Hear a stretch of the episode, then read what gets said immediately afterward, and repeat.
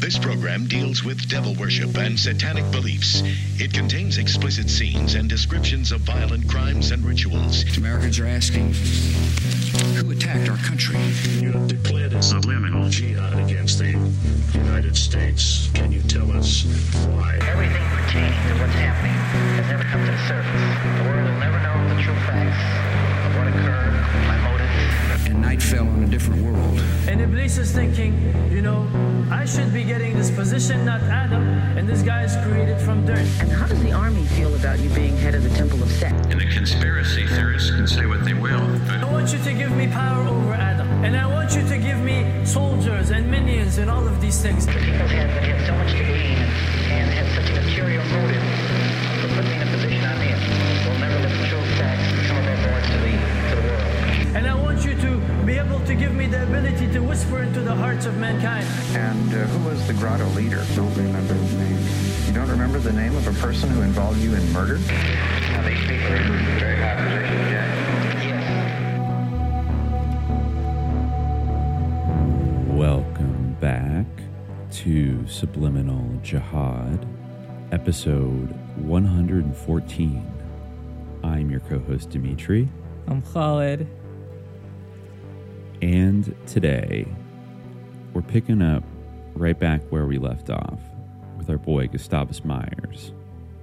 Uh, this uh, this final installment to the history of the Great Amer- American Fortunes trilogy, as we sh- probably should have anticipated, uh, is running a little long, Mm-hmm. but it's there's so much good stuff that I feel like you know we just Yeah. can't we can't skip over things, you know. And this we is our rush. Yeah. this is our Myers swan song, so Mhm. we got to do it right. So today, Yeah. I mean, so we say, but I mean, so we say, Yeah. you know, who knows? Um, but I think today we're going to finish up History of the Great American Fortunes, Volume Three, mostly talking about the magnificent uh, emperor of American finance, J. Pierpont Morgan, and a couple other shady uh, oligarchs, uh, and then move on to the ending of the hereditary American fortunes, uh, Yeah. Gustavus Myers' final work from 1939, and uh, kind of blend the two together and talk about it. So I guess, you know, without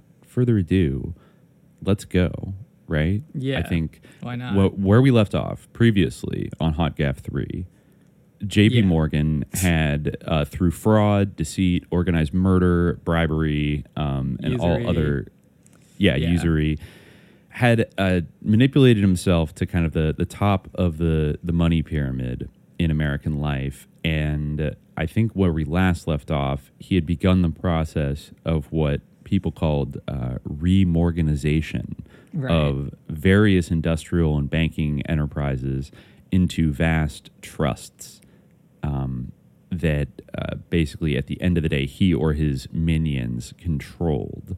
And I think I forget the exact number, but around the time where we're picking back up with Morgan, around 1902, I, I think he controlled possibly as much as 60% of the stock of America's entire corporate economy, right? Something along the lines of that. I'm not sure where the figure is, but that sounds like could be true. Um, I think it may have even been higher at later in the decade, but this is really, uh, as Gustavus Myers says here in chapter 11, this is Morgan at his zenith. yes. So let's, uh, I guess, you know, we can jump back in. I'll read a little bit from the beginning of this chapter here just to place us um, back in the narrative. So, by the end of the year 1902, J. Pierpont Morgan, reckoning by appearances, seemed to outrank every other American magnate. Scarcely a day passed that the newspapers did not report some new achievement of his, or obsequiously rendered tribute to his ever expanding power. In the public appraisement, he bulked as a supervitally preponderant man, a figure standing out with an immense and peculiar distinction, eclipsing the most obtrusive political and industrial functionaries. Contrasted with him, ostensible political rulers were innocuous ephemeral personages. For a time, they might vociferously command attention, but their encumbrancy was dependent upon the will of the magnates, and they were pushed up or pulled down as suited the policy and purposes of the great propertied interests. A long array of, quote, eminent statesman, had shuffled into solemn view, and for a while had been the cynosure of the nation, and then, like exploded rockets, had disappeared into obscurity or into a state akin to it. Yet, in another aspect, brief and borrowed as was their power, theirs was not the portion of oblivion. Conventional history, which accepts the apparent as the real, documents and often perpetuates their names, ignorant of the fact that they were only the servers or servitors of particular impelling forces and interests. Behind the nominal political masters stood the real masters, the great magnates. I love So, this yeah. sec- the subsequent section on historical omissions and misjudgments. Uh, oh yeah, yeah, Why don't you read that? All right, yeah, sure. Uh, seeing that this is so, what vitally boots it whether this or that individual happened to fill the so great elect- so-called great elective or appointive offices? In stereotyped historical textbooks and narratives, the names of J. Pierpont Morgan and his like do not enter. Not even a cursory glimpse is given of their deeds. Yet, in large part, these are the significant things that fundamentally have made actual history. Rulers have been allowed to make formal declaration of wars, but capitalists have commanded them. When it pleases the interests of capital to have peace, titular rulers are ordered to arrange it. Should rulers be so obtuse or stubborn as to stand in the way of capitalist interests, revolution follows. Eh, In, a, in a parliamentary country, laws are somehow enacted contrary to the interests of the dominant capitalist class. Those laws are effectively voided. Hmm. All of which proves that, although presidents, kings, and emperors may mightily pose as quote unquote creators of policies, yet after all, they are only the sounding board creatures of money forces unnoticed by orthodox histories. And then he starts going in on, on Roosevelt. Oh, Uh, yeah, Th- right, Teddy Roosevelt, Teddy. that is. An overbearingly potent and heroic, quote unquote, great man, Roosevelt appeared. Many a descriptive work has been written of him, and doubtless, in the curious nature of things, we are likewise fated to see many a statue of him. And he's right about that. For what? If history tells the tale aright, it will tell how he begged campaign funds from the very trust magnates whom he pretended to flout. How, in a critical moment in the national election of 1904, he so despaired of success that he was forced to appeal to Morgan, Harriman, and their fellow magnates for a fresh and immediate fusion of funds. The world does not revere a loser unless he be a great one and for a great cause. In considerable degree, Roosevelt fought the fight of a rapidly decaying cause, that of the middle class, a cause doomed to fail uh, ignobly, and rightly so. On the surface, he seemed to the quote unquote big man of the day. In point of fact, he was vanquished by such magnates as Morgan, Harriman, and Rockefeller. They, to all appearances, mere private individuals, defeated every move of him who was supposed to be invested with even greater powers than many potentates. Wow. he does say here, like, because I mean, this this might be shocking to some listeners because most people remember Teddy Roosevelt as the great trust buster, right? Yeah, he. But- yeah, exactly. But Uh-huh. he, according to Myers, he like was actually humiliated by them, and the trust busting movement didn't get very far. Um, yeah, he, he says the irresistible progress of the trust movement and the all comprehending power of the magnates can be better estimated when it is recalled that it was during Roosevelt's administration that the most antagonistic campaign thus far essayed against the trust was carried on. At least it seemed so, if invective and suits at law counted. But at basis, Roosevelt, despite his pretenses, was an instrument of the trust magnates, which fact was connoted anew by the circumstance that he was the president who signed the act striking out the imprisonment clause from the Anti Rebating Act, assuring magnates and corporations full immunity from criminal prosecution. It was proved mm. again during the Great Coal Strike of 1902 when Roosevelt was forced to beseech J. Pierpont Morgan to consent to some kind of arbitration settlement. True, indeed, Roosevelt, or those inspired by him, could darkly intimate that it were well for the coal magnates to come to terms. Otherwise, they might suffer criminal prosecution for violation of the act forbidding railroads from owning coal mines. But the magnates, well realizing how often they had heard this claptrap sort of talk, and how empty and futile it all was, could pass it over with amused contempt. Then came the sight of the President of the United States, theoretically representing 85 million people, being compelled to parley and treat with a few magnates on their own terms. The one man who controlled the operators, wrote A. Maurice Low, who unquestionably was one of the best informed newspaper correspondents in Washington, was Mr. J. Pierpont Morgan. Everything else having failed, his services had to be enlisted. Morgan instantly showed that he had the power of doing what the President of the United States acknowledged that the highest executive in the country in his own person could not do a fact moving low to exclaim reverentially, as quoted heretofore, quote, Great is Mr. Morgan's power, greater in some respects even than that of presidents or kings. Roosevelt could publicly boast of his having settled that strike, yet, in point of actual fact, Morgan shrewdly used Roosevelt to bring about a settlement at the time when the magnates decided it was politic, and with the result the most favorable that they could hope for in the particular alarming exigency. Hmm. Yeah. So uh, that was something that uh, he brings up a few times that I think in 1903, Congress passed a law that said that if you were the officer of like a trust corporation and you got caught violating the antitrust laws, you couldn't be criminally prosecuted or go to jail. And I guess Yeah. Roosevelt, despite being this big talker, uh, you know, signed that into law. He didn't veto it. So kind of lame, kind of weak. Myers also says here uh, the we get a footnote is interesting. I don't know if you, did you read footnote two. Yes, you know he kind of indicts him for undercutting Moyer, Haywood, and Pettibone, officers of the Western Federation of Miners. Yeah, Roosevelt took special occasion in 1907 to prejudice public opinion against Moyer, Haywood, and Pettibone officers of the Western Federation of Miners while they were in prison awaiting trial. They were later acquitted of the trumped up charge of murder brought by Yeah. powerful capitalist interests in order to discredit and break up the progressive labor organization of which they were the heads. Certainly, Roosevelt was extremely courageous in attacking the weak and those Yeah. from whom he could expect no support or funds. A more overestimated man, nor one who more successfully befooled the people by sheer talk, has not lived in recent times. Yeah. Uh, Damn, that sounds a lot like it sounds a lot like Trump, kind of. Like Yeah, a oh, little this big talker, but then he just ends up like shitting on it's like power. I mean, in a way, it almost seems like Morgan, like, uh, I mean, Trump kind of is like the uh, he represents sort of the like taking out the middleman of like Morgan just straight up being Roosevelt, except like Trump wasn't ever as rich as Morgan. not Yeah, not but Morgan did have, like, as he kind of notes later, like a different approach than the Rockefellers, uh, who were, um, you know, even richer than he was. But Yeah, Morgan yeah. was different because he was like, you know, more. Even though he hated newspapers that like Uh-huh. constantly adulated him, he, you know, was more of like a public-facing guy who kind of like reveled in, uh, what does he say, the ostentation of publicity. Uh, yes, right. exactly. Exactly. Yeah, Myers Yeah. writes that Morgan's lofty surmounting status at this time did not arise from any misconception that he was the richest man in the U.S. That prepotency John D. Rockefeller could easily claim and hold. But Morgan was so unceasingly before the public in some activity or other, and was so preeminently conspicuous in the organization of railroad combinations and industrial trusts, that considering all aspects, he was looked upon as perhaps the most important of the magnates.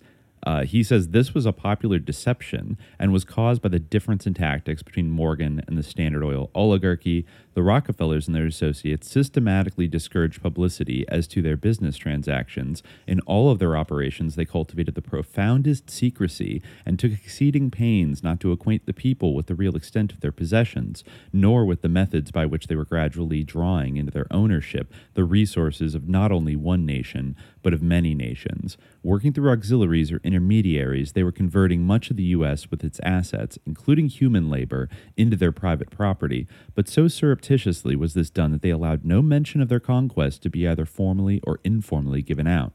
The Standard Oil headquarters was an inaccessible citadel of silence.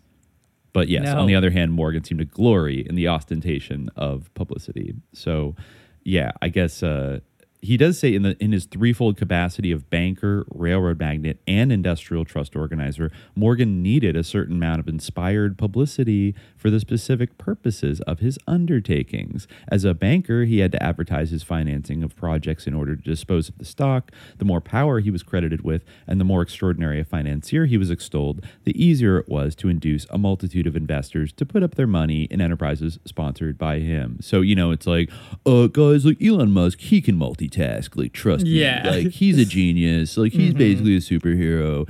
Give him your money. He's Iron Man. know? He's Tony Like, Stark. I mean, there isn't that true though. Like there are certain billionaires that play a kind of quiet game You know, when they are silent, they are stealing.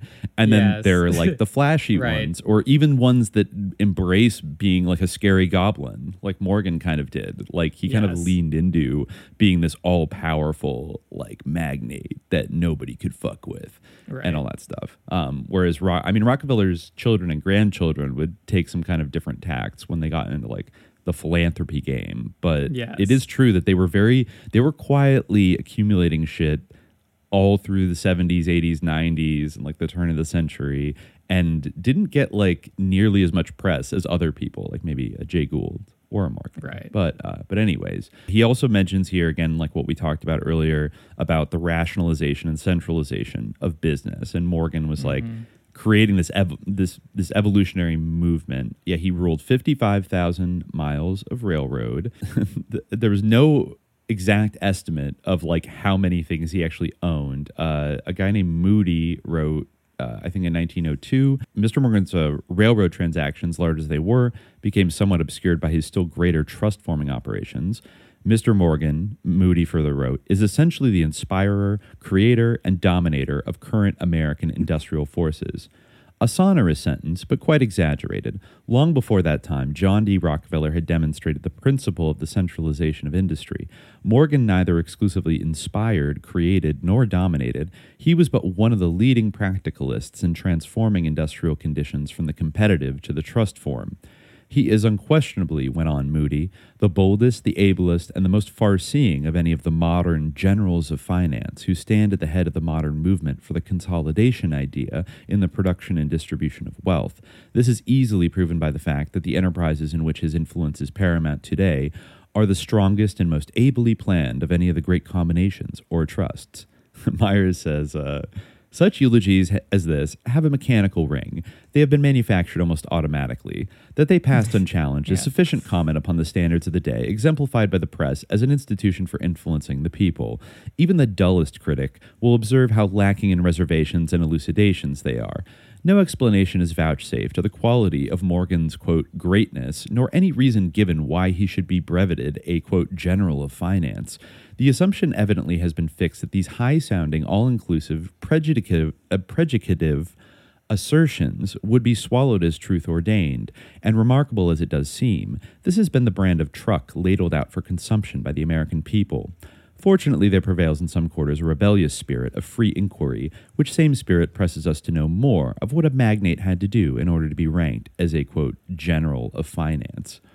So uh, he talks about like what was this huge trust that Moody was, you know, uh, so airily referring to? It was the great U.S. Steel Trust.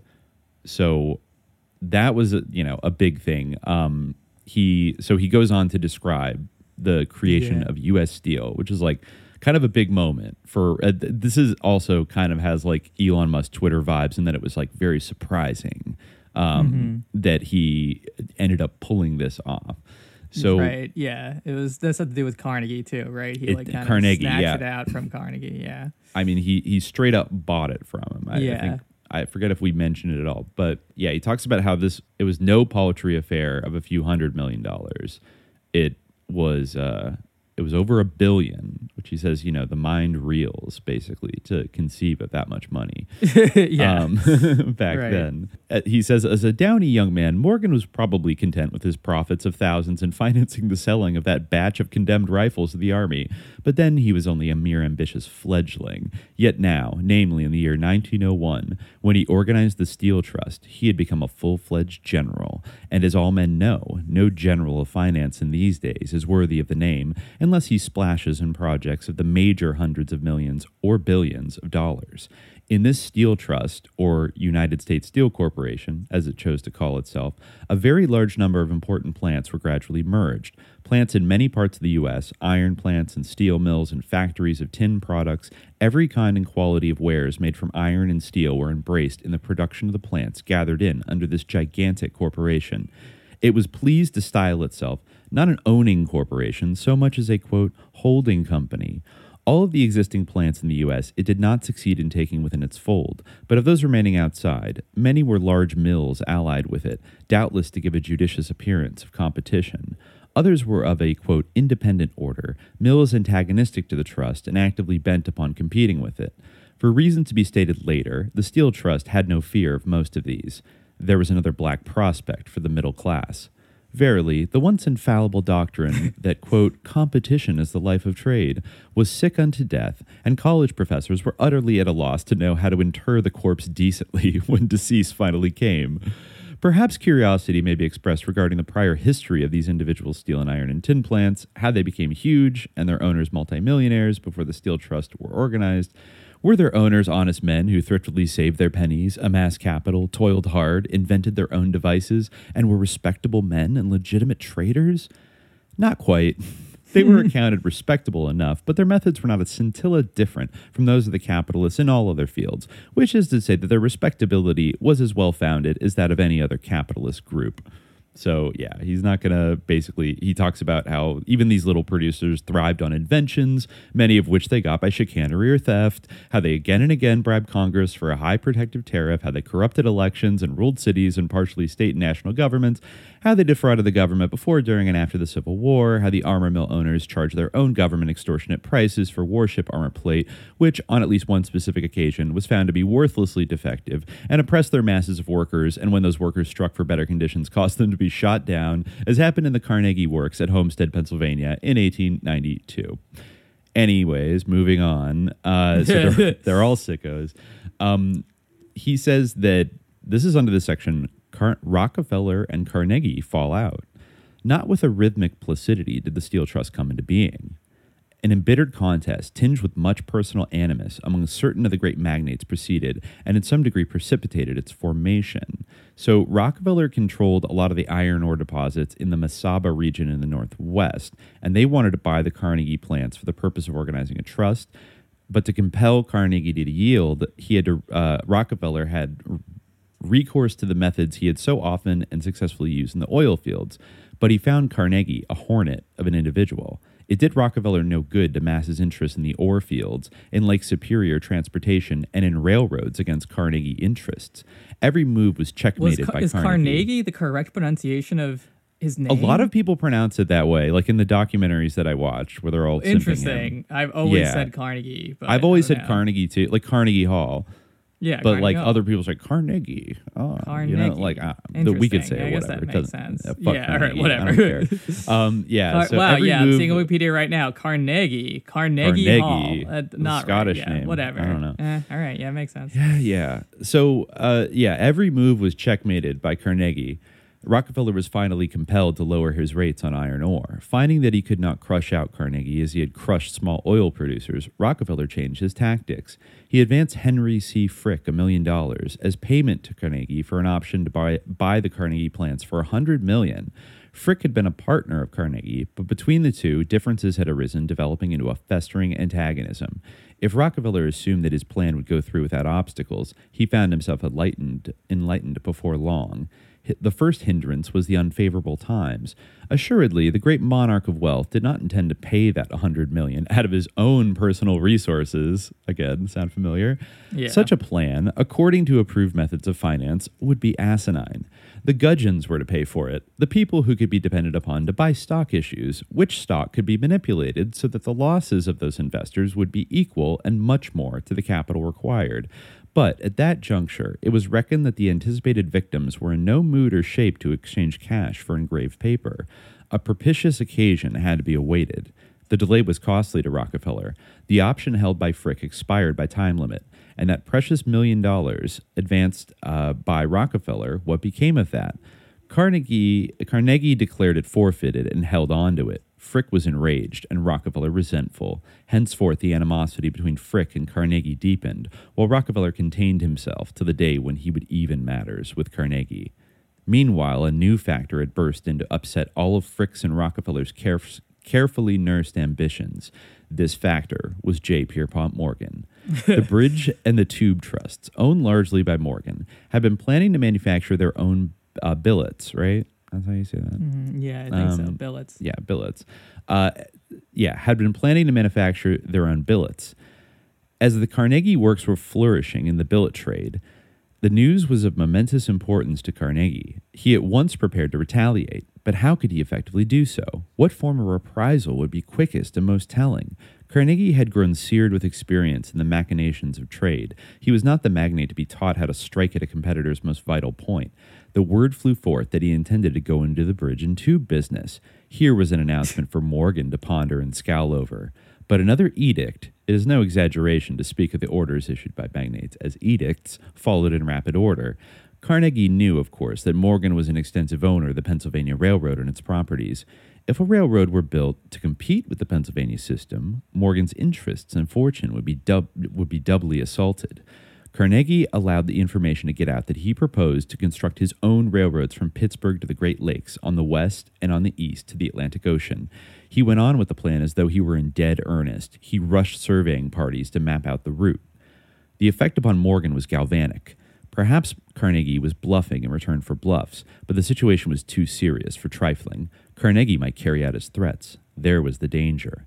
Had Morgan been dealing with the U.S. government, he would have felt no great concern at threats that he knew he could safely ignore. But in contesting yeah. with Carnegie, he was opposed by a magnate of whose power he had reason to be grimly apprehensive. How could Carnegie be placated or dissuaded or prevented from carrying out his ominous plans? One heroic way there was to buy him out and organize a trust.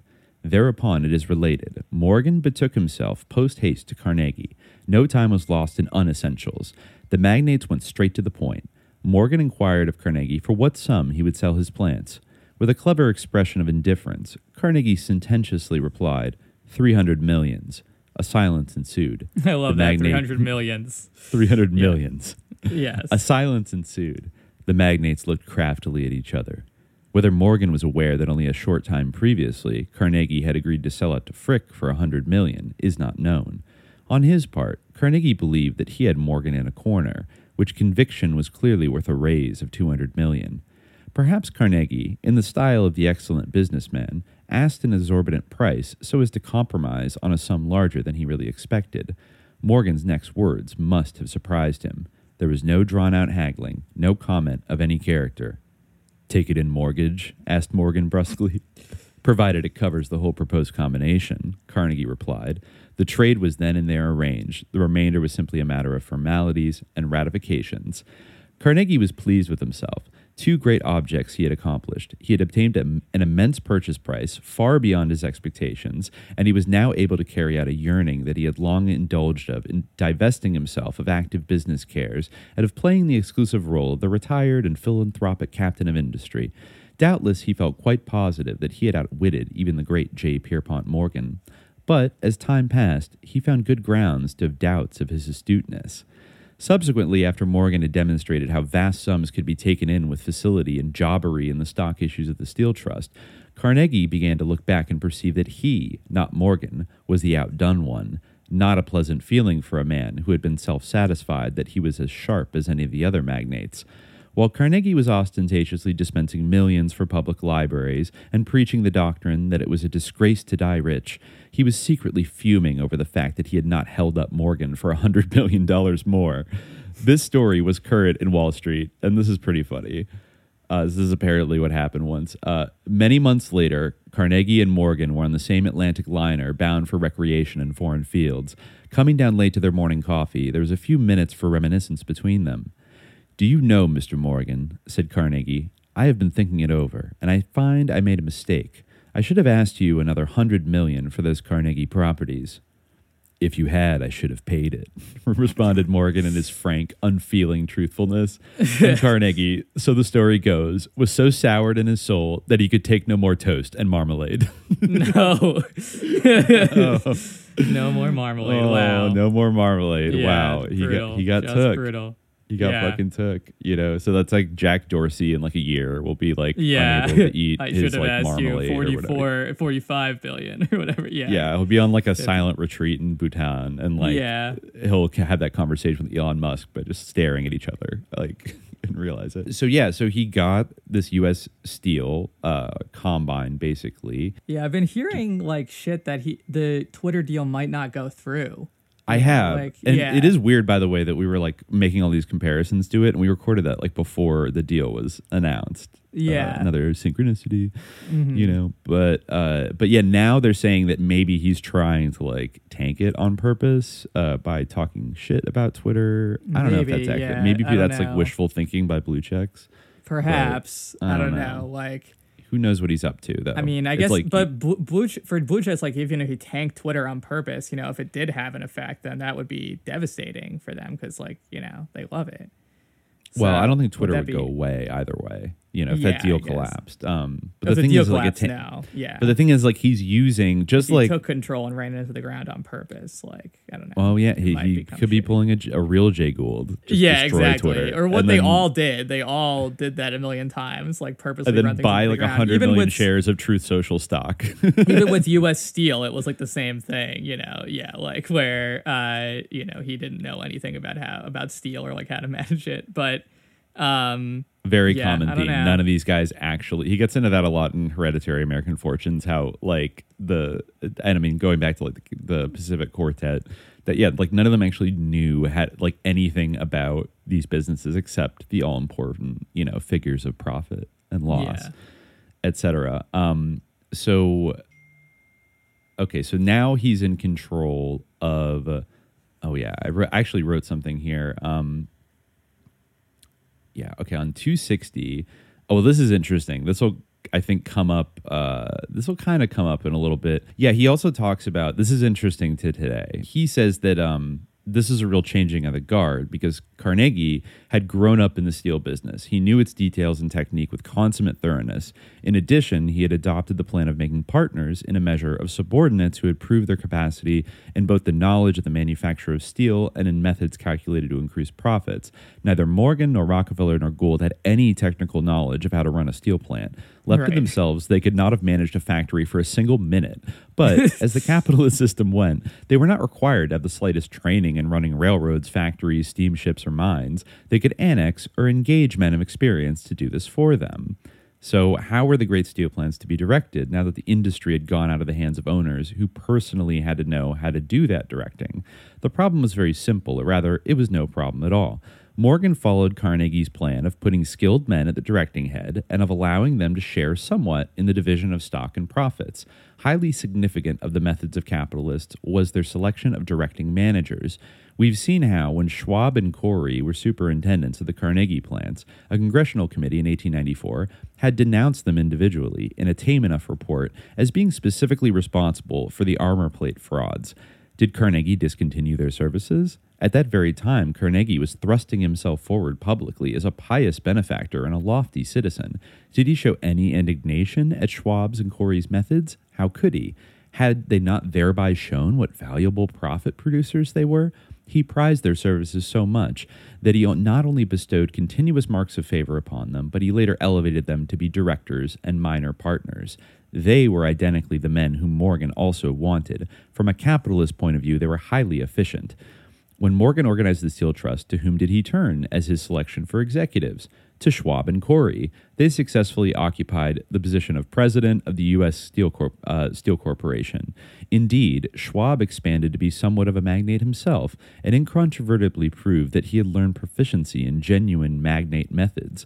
Organizing the United States Shipbuilding Company on his own hook, he and his associates issued false prospectuses, decoyed investors, fraudulently made a gift to themselves of 55 million in securities, and otherwise committed such fraud upon fraud that after the company had gone into bankruptcy, the receiver denounced the whole transaction as quote an artistic swindle.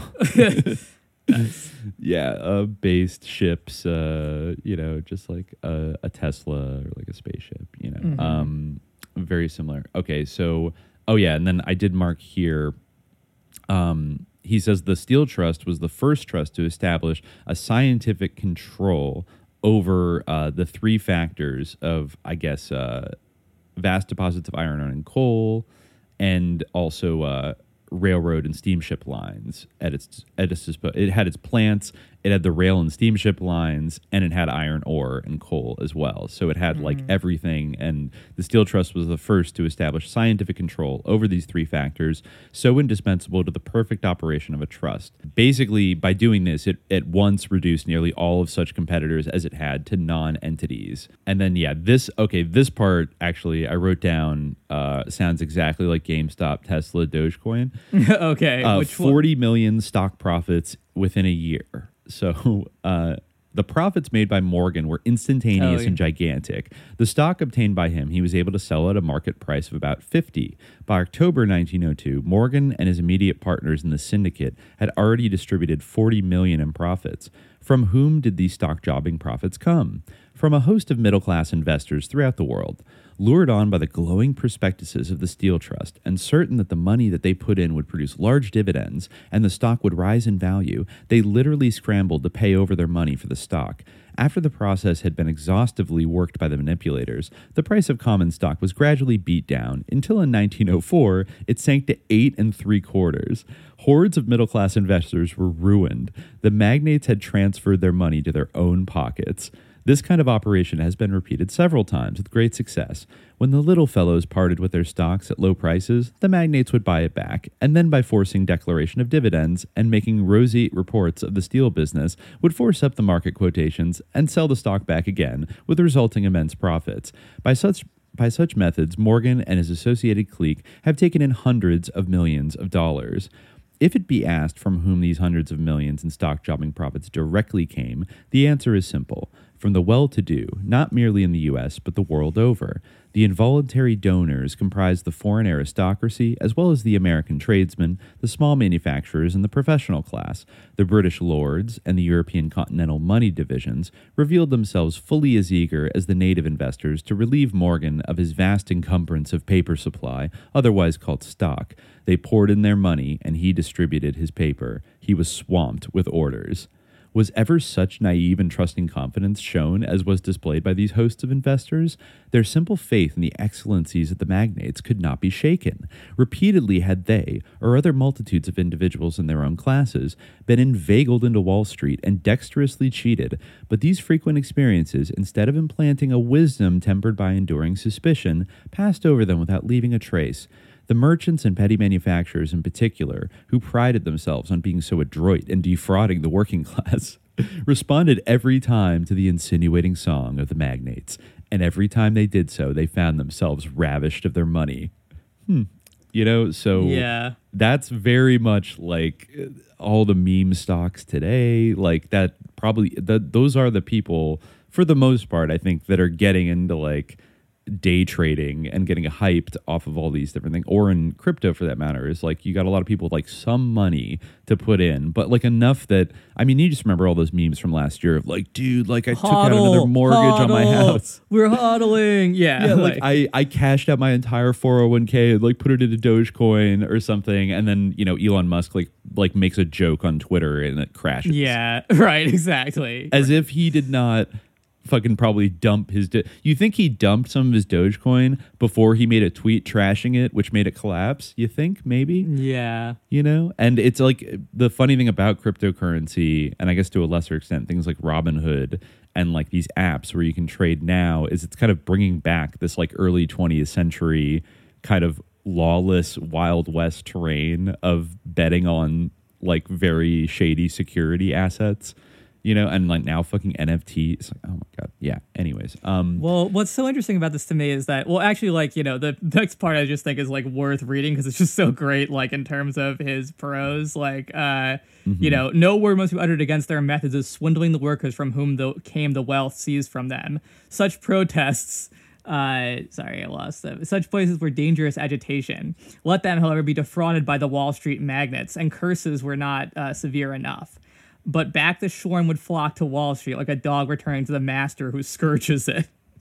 um, you know, and then he talks a little bit about is I think the thing about the middle class is interesting because really kind of what he's talking about uh, happening is that like this sort of like more like something that's a bit more accurate in terms of like the representation or like uh, the sort of laissez-faire like free market representation that is still like evoked in American politics like Mm-hmm. was sort of the capitalism of like the the middle class that they wanted to maintain but that was just like wiped out of existence by this accumulation of wealth by these these families like uh and by these magnates like he says like another Again phenomenon yeah, must be significantly noticed. Even if considerable sections of this middle class warily kept away from the stock market adventuring, their money was nevertheless used by the magnates, as though it were the assured property of those magnates. Astonishingly paradoxical as this seems, it was and is a bitter joke on the pure blind middle class. The profits made by the small manufacturers and their retailers in swindling the workers by selling adulterated, inferior, and short weight products were deposited in the banks. These deposits were utilized by the trust organizers to obliterate the very class owning them, a class hating the trust with a deadly enmity. Such was the incongruous situation to which the middle class was oblivious. The great magnates controlled vastly powerful New York banks. These institutions, in turn, held control over hundreds, if not thousands, of smaller banks throughout the country. The stock issues of the Steel Trust, as well as those of many other trusts, were sold to these banks. The trust magnates lifted out the money of the middle class, and the banks, in exchange, received the watered stock and bonds. Um, Yep. yeah, it's interesting because I was like, uh, like earlier this week, I was listening. I actually listened to the entirety of an interview that uh, Tucker Carlson did on uh, Tucker Carlson Today, which Uh-huh. I first thought was like Tucker Carlson's morning show, but I think that it's like It's like his podcast streaming of show. Yeah, basically. But he had uh, Curtis Yarvin, aka Moldbug, uh, Yes, Mencius. Moldbug, on. Did you watch that? I actually didn't watch it. I just read Uh, that like Vanity Fair article about like the new right or something. Yeah. Well, uh, Moldbug on it actually, you know, uh, he was on like good behavior generally. You know, he still was like inveighing against democracy, et cetera, et cetera. But at the same time, you know, like when you read this kind of thing, like it's hard to really argue with at least the first part of like his principle uh, that like, you know, he says like uh we don't live in a democracy and he's like and we shouldn't. Like i don't know as much about like the second one but uh you know it's hard to argue with him when you read like this type of thing. And he had an interesting point of it in new york times which is that like it's like a fifth generation hereditary monarchy. It's uh in light of that it's weird because now he's kind of playing to like the tucker audience which is like so motivated by these like cultural grievances you know? It was Yeah. funny there what my favorite line from his whole thing was that he was like, I, you know, Tucker, I was talking to your uh, your makeup professional, and she, you know, she comes from a rural area, and it, like his whole like self styling is so funny because he's like, you know, I'm a defector from the liberal, you know, like, I, yeah, I'm sure he thinks that he would be like a great king or whatever, but he's like a Brown alum who should no, no one who has any attachment to Brown should ever be king of anything. But uh, anyway, well, yeah, he said like, you know, I was talking to your makeup professional, and. Uh, you know, eh, she said that she you know she comes from like the, and, and people you know give her a hard time just because she came to work at Fox. And you know, later on in the interview, Tucker said you know he mentioned like I'm someone who's hated. I'm just simply hated, and uh, he's like Tucker starts saying like, and why do they hate you? They hate you because, and then uh, without like missing a beat, like you know, cuts him off and is like, they hate me for the same reason they hate your makeup professional. You know, because I sympathize with their enemies. It's like, well, I think it's a bit different. Like you know, you kind of like are a known uh, exponent of like. Uh, monarchy and like uh, absolutism which like gen- you know people generally are opposed to but it's interesting to see that type of thing get like play on like you know for that audience like uh you know sort of like a pro absolutist message like it's weird because like i don't know i, I wonder how that no, like factors we in are in like in a- strange times with the, those national. We, we talked about them in the integralism episodes. Um, this like national conservatism kind of movement, which is um, kind of it, it. Reading all this stuff about the middle class rage against the trusts, it does kind Yeah. of it, it seems kind of similar. It's which like is the like what class Republicans for most of my life have believed in, like the what the middle class ideals are being called by Myers, like the idea of like laissez-faire competition. Yes, and now it, but yeah, all these guys, like, even uh, allegedly Peter Thiel, have like defected from like old school Republican libertarianism sometime in the 2010s. Yeah. and now like almost I mean, Peter now, Thiel especially because he's like Yeah. actually like the biggest like Moldbug sponsor. Like he believes He is. Like, They're like best yeah. friends now. The, Yeah. they and they all hang out with JD Vance and Sohrab Of course, Ahmari yeah. and people like that. And I mean, Mhm. like it, like JD Vance was quoted in that Vanity Fair article of saying like the culture war is a class war, you know, and it's Yeah. like that's the kind of like the woke capital tip that they're all on right now. It is kind right, of like yeah, which is funny because like it's an interesting way of like going like, but yeah, it's weird that that's like what has convinced them to like be opposed to like J.P. Morgan, or, but it's also kind of contradictory in a way because like these are monarchs, like hereditary monarchs in many cases. So like if that's the system that you like, you know, it's just like the issue of the Exactly. values you don't like. You know, like Moldbug was talking about how he loves. I'm just calling him Moldbug, even though he was as Yarvin on the show, but I'll always Yeah. he'll always be Moldbug to me. He was, uh, you know, talking about how you know he kind of loves Hamilton, you know, for he sort of creating the financial system that he created and for centralizing power in the U.S. government. He even like had a certain admiration for FDR because of you know the. Uh, much like Gustavus Myers for like this sort Oh, of yeah.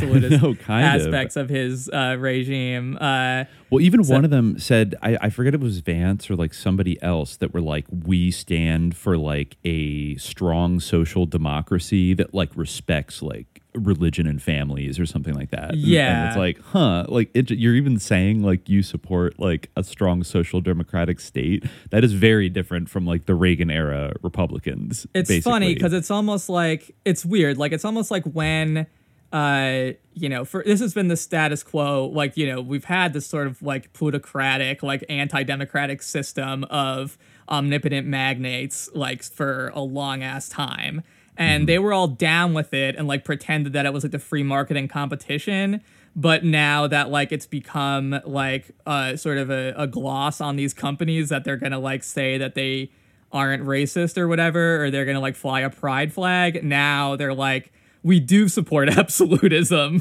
but like they have the wrong values. It's like weird. Like yeah, it is I don't weird. know. Like It- it's very complicated. Yeah, Yeah. um, and I think like a little confused, like in a not Yeah. to say they're all like dumb or like idiots, but I think it's like a little bit ideologically like confused. Um, it's strange. Yeah, it's almost like when they w- they had kind of like the absolutist uh, regime that they are saying that they want now. Like they pretended that it was like meritocratic and like based on like fair competition, kind of like the middle class laissez-faire model they stamped out. Yeah. And now they're almost saying that like that's not like we that like it's yeah they're saying like that's not what we have or something or like we do have it like i think they i mean this is a cathedral right like and things like that so there is this kind of absolutism but now that they're complaining about that their solution to it is like that we do need a king but Yeah, I don't well, know. Maybe they're just like defeated. They're like, the they- people they hate. It's just like we read earlier how there was this shift, and I think you see this become dominant in the 20th century. Like if you look at the faces of like capitalist corporations today, it is the professional, the PMC class. Right. You know, basically the woke tads. the woke Uh, tads. But it's like these people that are educated. They like to. They love to point out at like Ivy League institutions, predominantly like mostly Harvard and Yale, and they are basically the people that are like running. Like these are like the CEOs, like the CFOs. Like these are the the people that maybe are work at Goldman Sachs on like Wall Street or something like that. And those are people you usually kind of see like out front, like a like a Tim Cook or somebody like that. Um, but like they're all I think at one point in the article it describes their belief is that like these people are so kind of brainwashed and conditioned like socially uh basically through these institutions and they all adopt the same kind of like technocratic elitist sort of like worldview and stuff that they're like too kind of dumb and psyop to like realize they're even part of a conspiracy of like perpetuating like monopoly capital or something like that or that like they're actually globalists. Like they don't see themselves as that and they also don't see any for they don't see themselves as part of any kind of system they're just like meritocratically rising to the top and like they went to the best school and like and, and there's like a little bit of I think truth yeah, to that, that that, like sounds like somewhat true. Yeah, I mean, but I would also kind of almost apply that to them, and even like that they're part of the exact system that they're criticizing. True, Like as I just said, like Moldbug went literally to Brown. Yeah, like yeah. you know, Which I mean, you know, it's not like impossible to like go to one of these universities and be like, oh wow, I'm like surrounded by susness, or like reflect upon the susness of it like later, Yeah, and then be like, yeah, wow, I this is mean, sus. It's all part of the system. Um, No, I but, you agree, know, and I think but to that- act like you're, he's not like a, a rural hairdresser or something. well, I mean, like you know, well, his- I think his, you know he acknowledges that, and I think that you definitely can.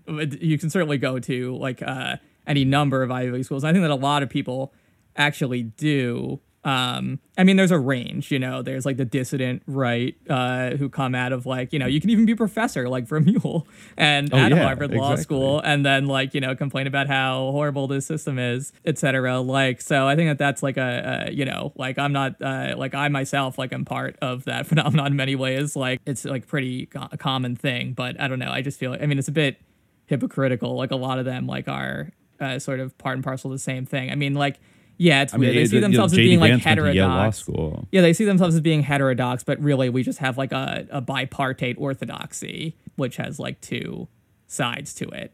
And yeah, like you so there's like the you white know, tods, and then there's like the national, the natcons now, Yeah. and stuff like fighting over, and the natcons have kind of fallen into like the William J. Bryan position of being, or like a Teddy Roosevelt-ish kind of position of inveighing against these modern day trusts and stuff, which like for sure these well, it's interesting to think suck, about. but Yeah, I mean, it's interesting to think about how that interacts with because yeah, like back then, you know, the Democratic Party was still like the conservative party, or like still, you know, Well, the, it was it was weird back then because like you had different factions in both parties yeah, that were just and like hobbled Roosevelt together. eventually broke away, and like he was a weird pick for McKinley and everything in some ways. So like, Well, exactly, exactly. Yeah, kind of like how, like, weird. even going as late as like JFK and LBJ, like they kind of overlapped in some things, Yeah. but like also very kind of like culturally, economically, like their political bases were different, just like bizarre shit. And you saw, like, he notes later, like, that there were a number, a lot, a fair number of like Republicans, often from like the Great Plains states, that were very populist, like in the 20s and 30s, and like invade against like the big banks and stuff. They weren't all just like gun toting, like free market, you know, fucking cowboys. Like there was there was a there were progressive currents in both parties, but neither party was like dominated by them until basically FDR came around, and then the Democratic Party was like largely dominated by that. They still the Dixiecrats and shit. But Mhm. anyways, um, just to keep Yeah. just to keep moving along here. Yeah, we should um, keep moving along, I I just want to mention briefly the section on the great insurance frauds because I think I mentioned in our last recording Yeah. that he does get into the insurance companies and kind of like what's the deal with them? What the fuck is up? Like first of all, like who came up with this like sus system of insurance in the first place? It just seems I mean whether you're talking about health insurance or life insurance or any kind like it always it seems like a field that's ripe for fuckery and um you know as uh comrade siskel said on that like outtake years ago like they're all fucking running all the in- these wasps they're all running the insurance companies on fucking lasalle street. It's all a bunch of horseshit, you know? And and so i've always been curious like what's and we saw how like J. Pierpont's more uh, J. Pierpont Morgan's father, uh, Junius S. Morgan, was like on the board of Aetna in 1820. So these mother some of these motherfuckers have been around a long time, and it's like you know the goofy like bow tie wearing characters out of a Pynchon novel are usually the people that are like running these companies who've like gone to like the Ivies for generations, etc. So he says hundreds of millions of dollars more were held by the great insurance companies as deposits and surplus from premiums paid in yearly by immense numbers of policyholders comprising the ultra rich, the middle class, and the working class. In insurance companies such as the New York, the Equitable, and the Mutual, the working class was little represented. The working men could not afford to pay the large premiums demanded. Forced to take out policies on a weekly installment payment in the industrial insurance companies, they were swindled to an even greater extent than were the policyholders of the quote old line companies. Their money, too, was used in providing trusts with adequate enough funds with which to bribe legislatures for franchises and other laws and to obtain extensive equipment. The Public Service Corporation, which, for example, owns the public utility plants and systems of the entire state of New Jersey, was financed with the money advanced by one of these large industrial insurance corporations. Viewing the matter rationally, however, it will be at once seen that whatever the enormous accompanying frauds, the necessities of industrial and social progress demanded two interrelated lines of action. The first was the superseding of the competitive by the trust system. Since trusts was the next inevitable stage, the immense funds needed for their organization and elaboration had to come from elsewhere. Individually, the magnates lacked sufficient cash. Consequently, they were forced to take it wherever they could find it, irrespective of the nature of the methods used. So, in the wielding of the colossal funds of the New York Life Insurance Company, Morgan was a chief among the ruling factors. While he also sc- while also screened behind figureheads, he was active in the affairs of the Equitable Life Assurance Society. Evidences of his power, exercised through indirection, were repeatedly brought out in the remarkable, although fundamentally futile, investigation made by a New York legislative committee in 1905. The insurance companies had a satiety of cash. Morgan, Harriman, and other magnates had the stock issues. Inasmuch as obviously that stock was not issued for aesthetic exhibitions, the important and immediate consideration was to convert it into revenue.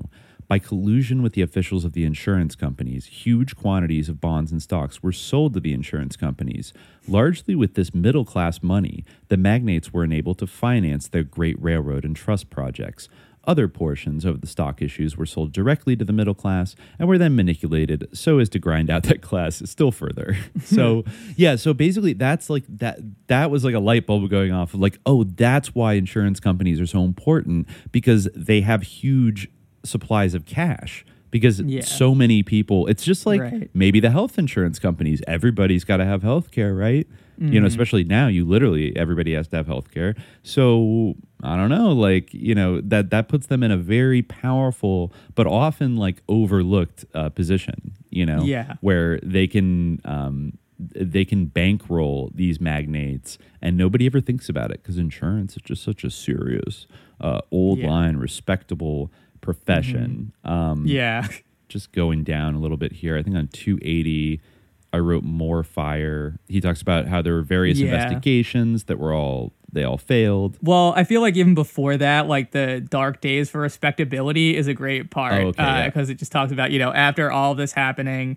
I mean, it's interesting. You know, first he talks about like the sort of the way that, as we know since time immemorial, they've bought like two. You know, they both they buy two parties. You know, just like we saw with uh the recent humiliation of Disney, Yeah. where they like gave a million dollars to uh, DeSantis or something like that. Like maybe uh, not a million dollars, you know, but like uh, like that was uh, just being hyperbolic, but like fifty thousand or something, like some significant sum. And then he like tried to take away their charter so they can have their special private town where they like enforce their own laws or whatever. And they got all upset about it. But you know, yeah, he's talking about uh, you know, the immense sums spent in political corruption were stolen from the proceeds of the policyholders. With this stolen money mounting into millions of dollars, the magnates bought their way into every state legislature in the union. They purchased a way for themselves or for their allies, which is like pretty vital because, yeah, you know, that gets people into the Senate, as he says, you know, purchasing a way for themselves or their allies in the United States Senate. They carried the demands in both the Republican and the Democratic parties. An arrangement more destructive to the existing arrangement of society could not be found than was contained in the facts. And uh, they were by no means all the facts reported by that committee, you know, that investigated this. The substantial conclusion was, although not set forth in so many plain words, that the administrative officials, legislatures, Congress, the courts, and the old political parties were controlled and dominated by groups of unparalleled frauds and pirates. For the sums diverted to ensure this political control were only a tithe of the aggregate stupendous thefts. Following close upon the investigation came suits against the high financiers for the restitution of more than wow, uh, $10 million. And these suits were but indications of still vaster sums fraudulently taken. The suits were compromised. And so then what happened was that it was dark days for respectability, which I thought was a great section. Uh, he writes, uh, it was a period of travail for respectability. Much explaining had to be done, which in such a case is always a confession. Uh, directors or swayers of those insurance companies comprised some of the most supereminent magnates and exalted philanthropists in the United States. Elegant society suffered no shock at the revelations, for it was built and sustained, every part and woof of it, by theft, fraud, bribery, and exploitation. But the apologists and retainers, whose vocation it was to strew praise in the path of the money monarchs, were egregiously put out of face. What could they say when such of their heroes as George J. Gould, Alfred G. Vanderbilt, John Jacob Astor, August Belmont, Jacob H. Schiff, Henry C. Frick, uh, yeah, you know, many know the Frick Gallery, uh, D.O. Mills, and many others were being shown up either as participants or as responsible heads. More galling still was the besmearing of their great idols, E.H. Harriman, and above all, the devout and philanthropic J. Pierpont Morgan. All of these money conquerors have been interminably glorified. Nothing had been too extravagant to say of them, and now they could be seen twisting and squirming in the uncomfortable act of quote unquote being caught. Good repute may be, as the poets and philosophers say, a priceless possession. But these magnates did not mind the temporary hurt, for temporary it simply was. A little time would pass, and then the newspapers, magazines, college presidents, and clergy, largely owned or subsidized by the magnates, would resume their interrupted uh, chorus of praise, and all would be well again. A bit of the plunder thrown out to universities and churches would add to the magical effect. Yeah, another interesting point about universities that they're completely bought and sold like by these people and like that a lot. are deeply yeah like uh ultimately like deeply conservative institutions like but anyway hence it was not any loss of reputation that the magnates and their satraps feared the one and only disquieting prospect was that being shunted away to, that of being shunted away to prisons throughout the united states the insurance disclosures the outcropping facts of the vast long continuing corruption and frauds had called forth a friendly demand at first that the guilty be rushed to trial and imprisoned but that demand, if carried out, would have entailed a unique and unprecedented situation. Should all of the guilty be jailed, they, this is when they're too big to fail. Yep. Should all the guilty be jailed, or even a number of them, the nation would have been deprived of many of its foremost magnates, its greatest philanthropists, its most exemplary patriots. How could society have survived such a loss? According to Orthodox teachings, these men were imperative to the proper administration and the well being of the whole social and industrial system. Incarcerate the great magnates, philanthropists, and patriots, even though they were also the greatest plunderers? The thought was impossible. It sure was. Um, it sure was. Yes, it sure was. Yeah. So there Yeah. was an exposure of the great insurance scandals. Um, I think in the, the early 1900s, but it did not. Uh, the reform. Nothing happened. They had nothing to be afraid of. Yeah, the quote unquote Um, reformer, William Travers Jerome, district attorney of New York County, uh, tried to take action and proceeding against a few of the satraps and figureheads. But uh, but they, they concluded that all the magnates that they investigated, if they did commit grand larceny, it had been done without criminal intent. Exactly. Yeah. It's all about criminal intent. Yeah, they didn't yeah. mean to. Yeah. Yeah. The thousands of poor offenders hurried off to prison were obviously afflicted with an overabundance of this same criminal intent. Yet for a rich and powerful man to commit any fraud with criminal intent was a principle unknown to practical jurisprudence. Yeah, he Uh, also says, yeah, you know, exactly. he, he's definitely hammered home before how like the the guise of quote unquote reform could be used by the capitalists. So he says, you know, what was the Yeah. outcome of this extraordinary investigation? Uh, again, was seen the operation of that principle so often brought out in these chapters that every quote reform wave of a capitalist order of society is used by the great capitalists to aggrandize their wealth and power, taking advantage of the popular discredit of the large insurance companies and making fine assertions of the reforms that he intended to bring about. Thomas F. Ryan secured control of the Equitable Life Assurance Society, completely frustrating Harriman's efforts to the same end. Ryan's career and the facts as to how he obtained his immense wealth were so generally known that his appearance in the role of a quote reformer was the signal for an instantaneous outburst of public sarcasm, which Ryan did not at all mind, seeing that he had carried his assault. So, yeah, that uh, so it just enabled them to like get more control over uh, insurance companies. Yeah. Um, awesome. And Uh, it did remind me a little bit of Elizabeth Holmes. It's the whole issue in her trial too, right? Is that like, did she mean to do it, or was she just like trying to help at people? yeah, Like, did she, just really believed build she believed that it would work one day. You know. Yeah, exactly. So it's yeah, it's amazing how it's re- it really is interesting how there's such a class component to that like very idea that like you know if you went to Stanford like you couldn't have meant to do it, you know. Yeah, you could only Uh, meant to achieve greatness and and Yeah, exactly, and that's not a crime. Yeah. trying to achieve greatness isn't a crime. In fact, it's commendable. Yeah. So um, Quite the contrary. So he talks here a little bit. Oh, I did want to mention this about the source of profits on 280. You know, he he was mentioning how the virtuous middle class, the backbone of the country, was being swindled, and they were starting to get very Mhm. enraged at uh, you know places like U.S. Steel. But he says, agitated over their own misfortunes and expropriation, these investors excoriated Morgan and the other magnates, and their actuating reason was what? That of not being allowed to have a hand in the profits. Who has not heard pigs squeal when a hog usurps the trough? yeah, so he says the value of the stock depended at bottom upon the trade profits of the business. Those profits came from the labor in the mills and the exploitation of the manufactured product, the price of which exploitation was indirectly taxed upon the working class wherever steel was sold or used. Were the petty investors so clamorous for their insecurity and comfort, uneasy at the conditions under which masses of men and boys worked in the iron and coal mines and in the steel manufacturing plants? Did they experience any qualms at the long hours and low pay and the squalid, often revolting life to which those workers were forced? Did the bestial degradation and frightful destitution so often encountered in steel mill quarters disturb their thoughts? Or were they impressed by the ghastly casualties in the mills, or the diseases, or the diseases rife in the workingmen's quarters, causing an undiminished slaughter of me- women, men, and children? Did the investors, whose understanding of injustice was so sensitively acute when they were robbed or in distress, see any injustice in such conditions?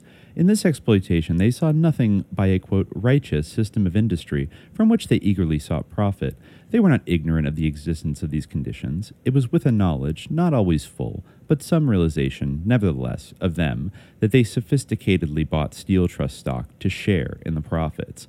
When an exposure was made in 1908 of some of these conditions, not more than a handful of stockholders protested against the horrors, exceptions among their class to which we grad- gladly draw attention. In its long duel with the magnates, the middle class ever and always insisted that its grievances be heard and respectfully treated. Yet, let the workers make the slightest move for redress, and that class, with stony rigidity, would demand their repression as, quote, disturbers of business, if for no other reason. So he goes on to talk about the, um, quite ironically, there was an investigation called the Pittsburgh Survey, which was carried out by none other than the Russell Sage Endowment, who we talked about earlier. And um, yeah, he says that, that that fact that it was Russell Sage enhances its prestige for citation purposes. Um, and he also notes that uh, the report was published in a magazine conducted by the Charity Organization Society of New York City, under which title appears what? The name of J. Pierpont Morgan as treasurer of that society. now we are invulnerably on safe footing. to a report issued under such exalted auspices, who would be so reckless as to impute inaccuracy or impartiality? More especially so, inasmuch as this report has been generally commended for its accuracy, and accuracy, it may be added, toned with an extremely conservative treatment. So this is called Condition of the Steelworkers, and this is uh, paints quite a picture of what it was like to work for one of those great Carnegie Steel companies. So the reporter said uh, the U.S. Steel Corporation owns property in the south side of Pittsburgh, just beyond the Point Bridge. Here is located the old Painters Mill, which is one of the plants of the Carnegie Steel Company, which in turn is one of the constituent companies of U.S. Steel. And here also stands what remains of Painters Row, where the company has housed certain of its employees, mostly immigrants. When the Carnegie Steel Company took over Painter's Mill, it renovated the plant so as to turn out the sort and quantity of output which the Carnegie name stands for. When it took over Painter's Row, it did nothing. When, a little over a year ago, and several years after the purchase of the property, I made a detailed investigation of the place, I found half a thousand people living there under conditions that were unbelievable back to back houses with no, th- no through ventilation, cellar kitchens, dark, unsanitary, ill ventilated, overcrowded sleeping rooms, no drinking water supply on the premises, and a dearth of sanitary accommodations that was shameful. The writer hastens to add The story of Painter's Row should be considered in its bearings. The U.S. Steel is building a remarkable new town at Gary, Indiana, its subsidiary companies have mm-hmm. promoted house building along original lines, notably at Vandergrift, Ambridge, and Lorain, and the Carnegie Steel Company has fair, low rental houses at Munhall and elsewhere. On the other hand, other Pittsburgh corporations own company houses which have been equally as bad as Painter's Row, and a similar story could be written of a shack at one time owned by one of the most foremost Protestant churches of Pittsburgh and razed to the ground only because the head worker of Kingsley House had the courage to publish, publish its picture and the name of the owner. And let's see. Oh, yeah, the other thing he says about the conditions, which I found interesting, is uh, probably a pretty good description of the life that like my Polish great grandfather led in this country like 120 right, years ago. yeah. Um, oh yeah, this is the part about the Slavs and Italians. Yes, it is. Uh, Um, yeah, so- this is Yeah, it says, uh, yet you know, it talks about how, oh, well, they're building new model towns in Gary. Yet, Gustavus says, we have seen in the case of the town of Pullman how these, quote, model towns work out, how the workers are reduced to a state of serfdom, exploited at every turn in the mills and out, and such efficiency as comes from fairly decent living quarters simply redounds as a, quote, good investment to the profit of the mill owners.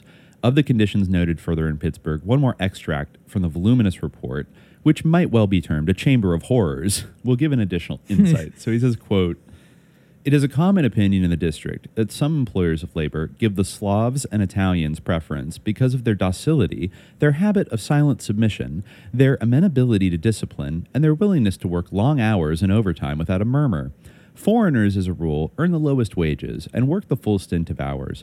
I found them in the machine shops working 60 hours a week, at the blast furnaces working 12 hours a day for seven days in the week.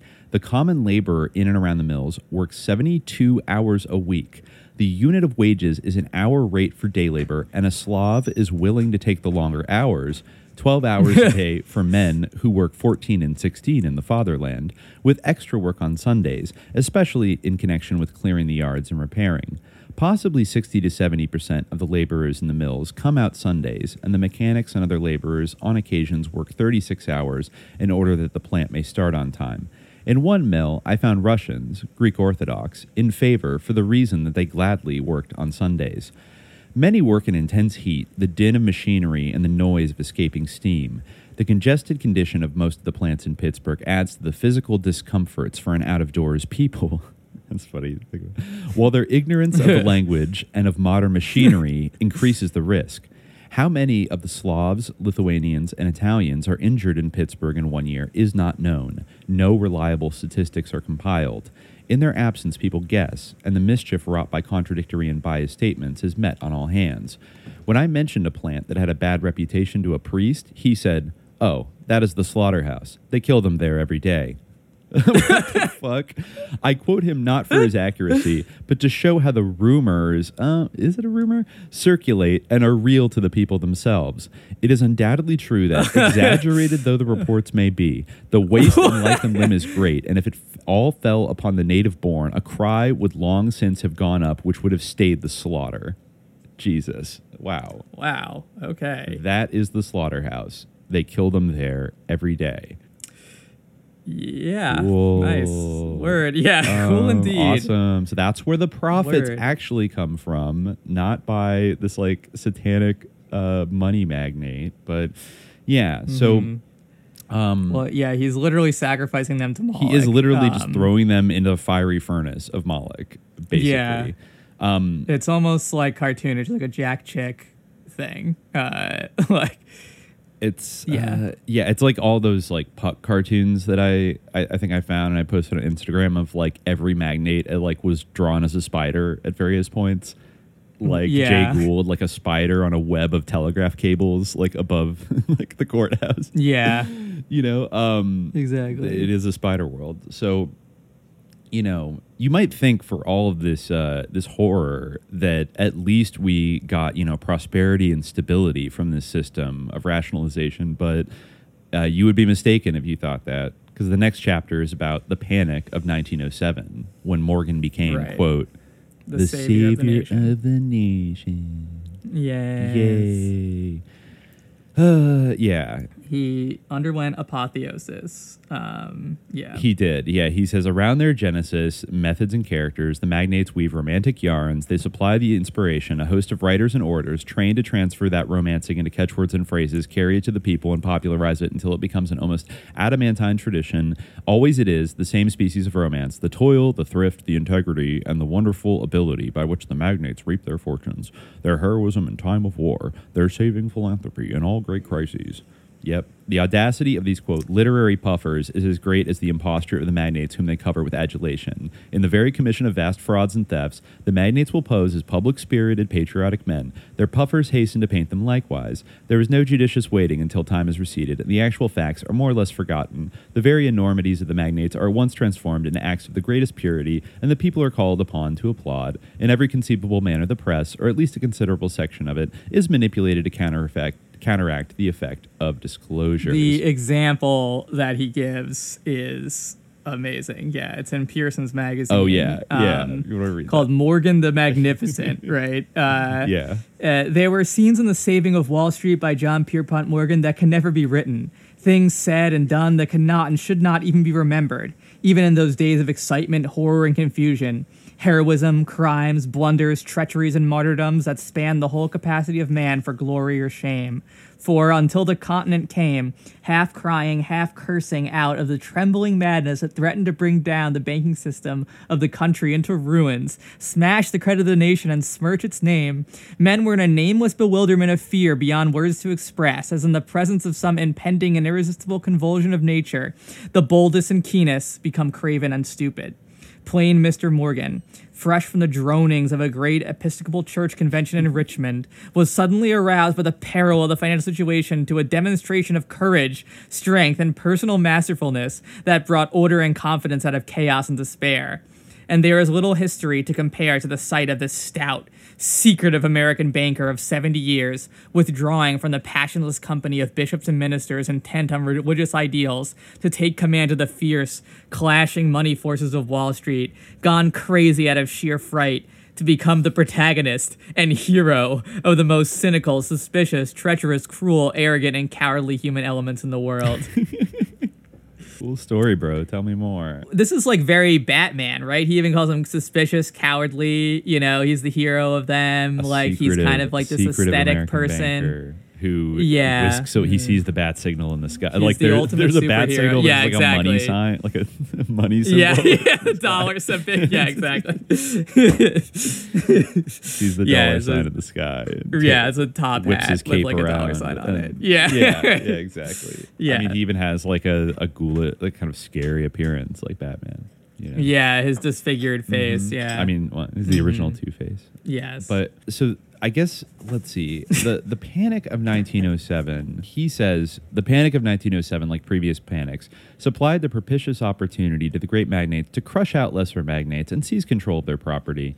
The requirements of industrial centralization demanded the effacement of certain minor magnate groups which, from the point of view of the great magnates, had possessed themselves a rather dangerous degree of industrial and financial power. These ambitious little magnates had imitated the methods of the great. They had combined fraudulent financial manipulation with the oppressive exercise of political power, and thereby had tricked or forced out the owners of various properties, and had then vested the ownership of those properties in themselves. The form is the usual one of organizing large corporations with, with immense amounts of watered stock. These corporations were built upon the ruin, extinguishment, or buying out of members of former independent businessmen. So he, he talks about the clique of the Heinze Morse Thomas group, which I wrote kind of got like BCCI'd in the Panic of 1907. Um, Right. Or they get made off, and made the the ob- obligatory patsy. Um, so they had 12 banks and two trust companies, a coastwise steamship company, and large copper mines, a trust in ice, and various other properties. And the control of some of these properties was largely secured by means of the enormous profits robbed from the poor by the exactions of the Ice Trust. I didn't even know the fucking Ice Trust was a thing, but apparently it was. This Yeah. robbery was made possible and easy by means of a corrupt alliance between Morse and the Tammany administration in New York. And uh, I mean, I just imagine it was a much bigger deal back then. Before, like they didn't have refrigerators. refrigerators. Yeah, they had ice Yeah. boxes. Um, and apparently, like this, you know, he they colluded to get a, a total monopoly on New York's ice supply in 18. Um, or this was exposed in an investigative committee, the Mazet Committee, in 1899, that the Ice Trust had colluded to get a monopoly. Uh, Mayor Van Wyck, a puppet of Tammany leaders, admitted in his testimony before Judge Gaynor, the New York Supreme Court, that he had obtained 5,000 shares worth $500,000 of Ice Trust stock, and he alleged that he had paid uh, $57,000 in cash for them. Um, pressed for proof to substantiate his statement, he failed to prove that he'd actually paid anything. Hmm.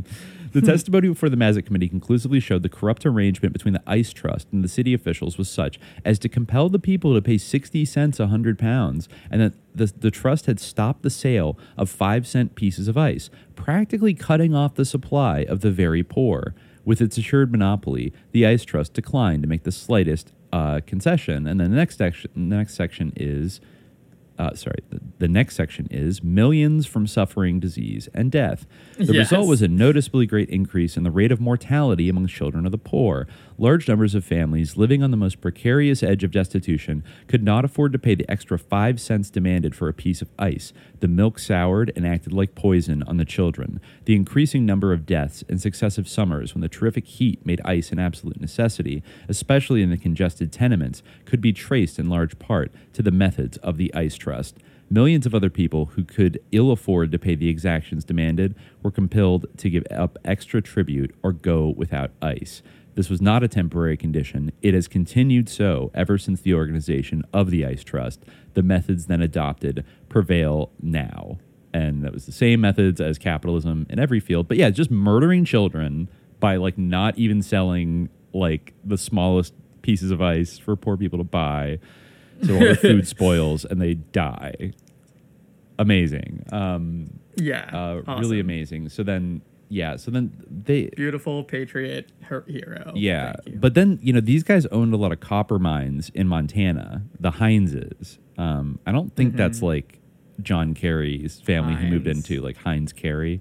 I don't think they're because it has an e at the end of it, and I don't know if it's Heinz Mhm. ketchup either because it has the e. But uh, right. Gonna look into that like no, but but but I guess maybe not uh, because they got ruined. So they were basically making so much money off murdering people with the Ice Trust that they bought up a bunch of coastwise steamship lines, consolidated them, into one corporation, watered the stock.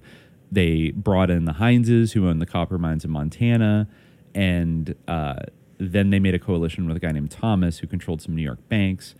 But into that, uh, they made such noise in the financial world and dashed around with prodigious belief in their invincibility. They were vaunted as great financiers. Doubtless inflated by their own success, they esteemed themselves so and judged themselves fully able to cope with the great magnates. In the meantime, the Morgan and Rockefeller Group was carefully observing their operations and awaiting the ripe time when they could be crushed out at one blow. The Standard Oil Company wanted those copper mines, and the steamship company organized by Morse was considered a competitive menace to railroad lines controlled by the Morgan and Rockefeller interests.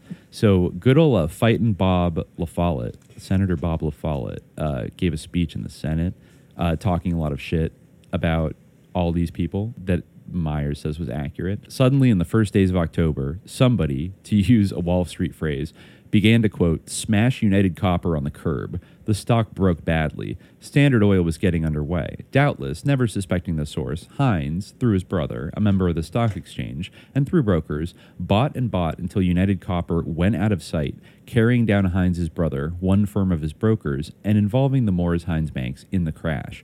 Up to this point, the panic had been well in hand, but with the revelations following hard upon clearinghouse investigations, it slipped its bridle, and the situation assumed a serious aspect. But not for one moment did Morgan or Standard Oil miss the opportunity offered. Morris and Hines were forced out. They were compelled to reorganize their directorships and substitute semi dependent Standard Oil men as their successors. They were forced to sell their stocks for what they could get.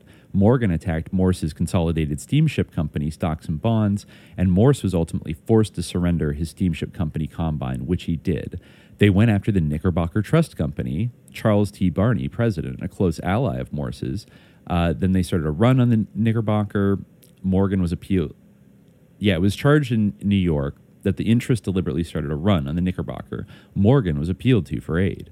Morgan, whose plaudits have been sounded right here in this chamber, was in a position to follow carefully every step and phase of this proceeding. In the first place, Morgan gave out, as reported in Wall Street, that the Knickerbocker would be supported if it met the demands of the depositors who had started a run upon it.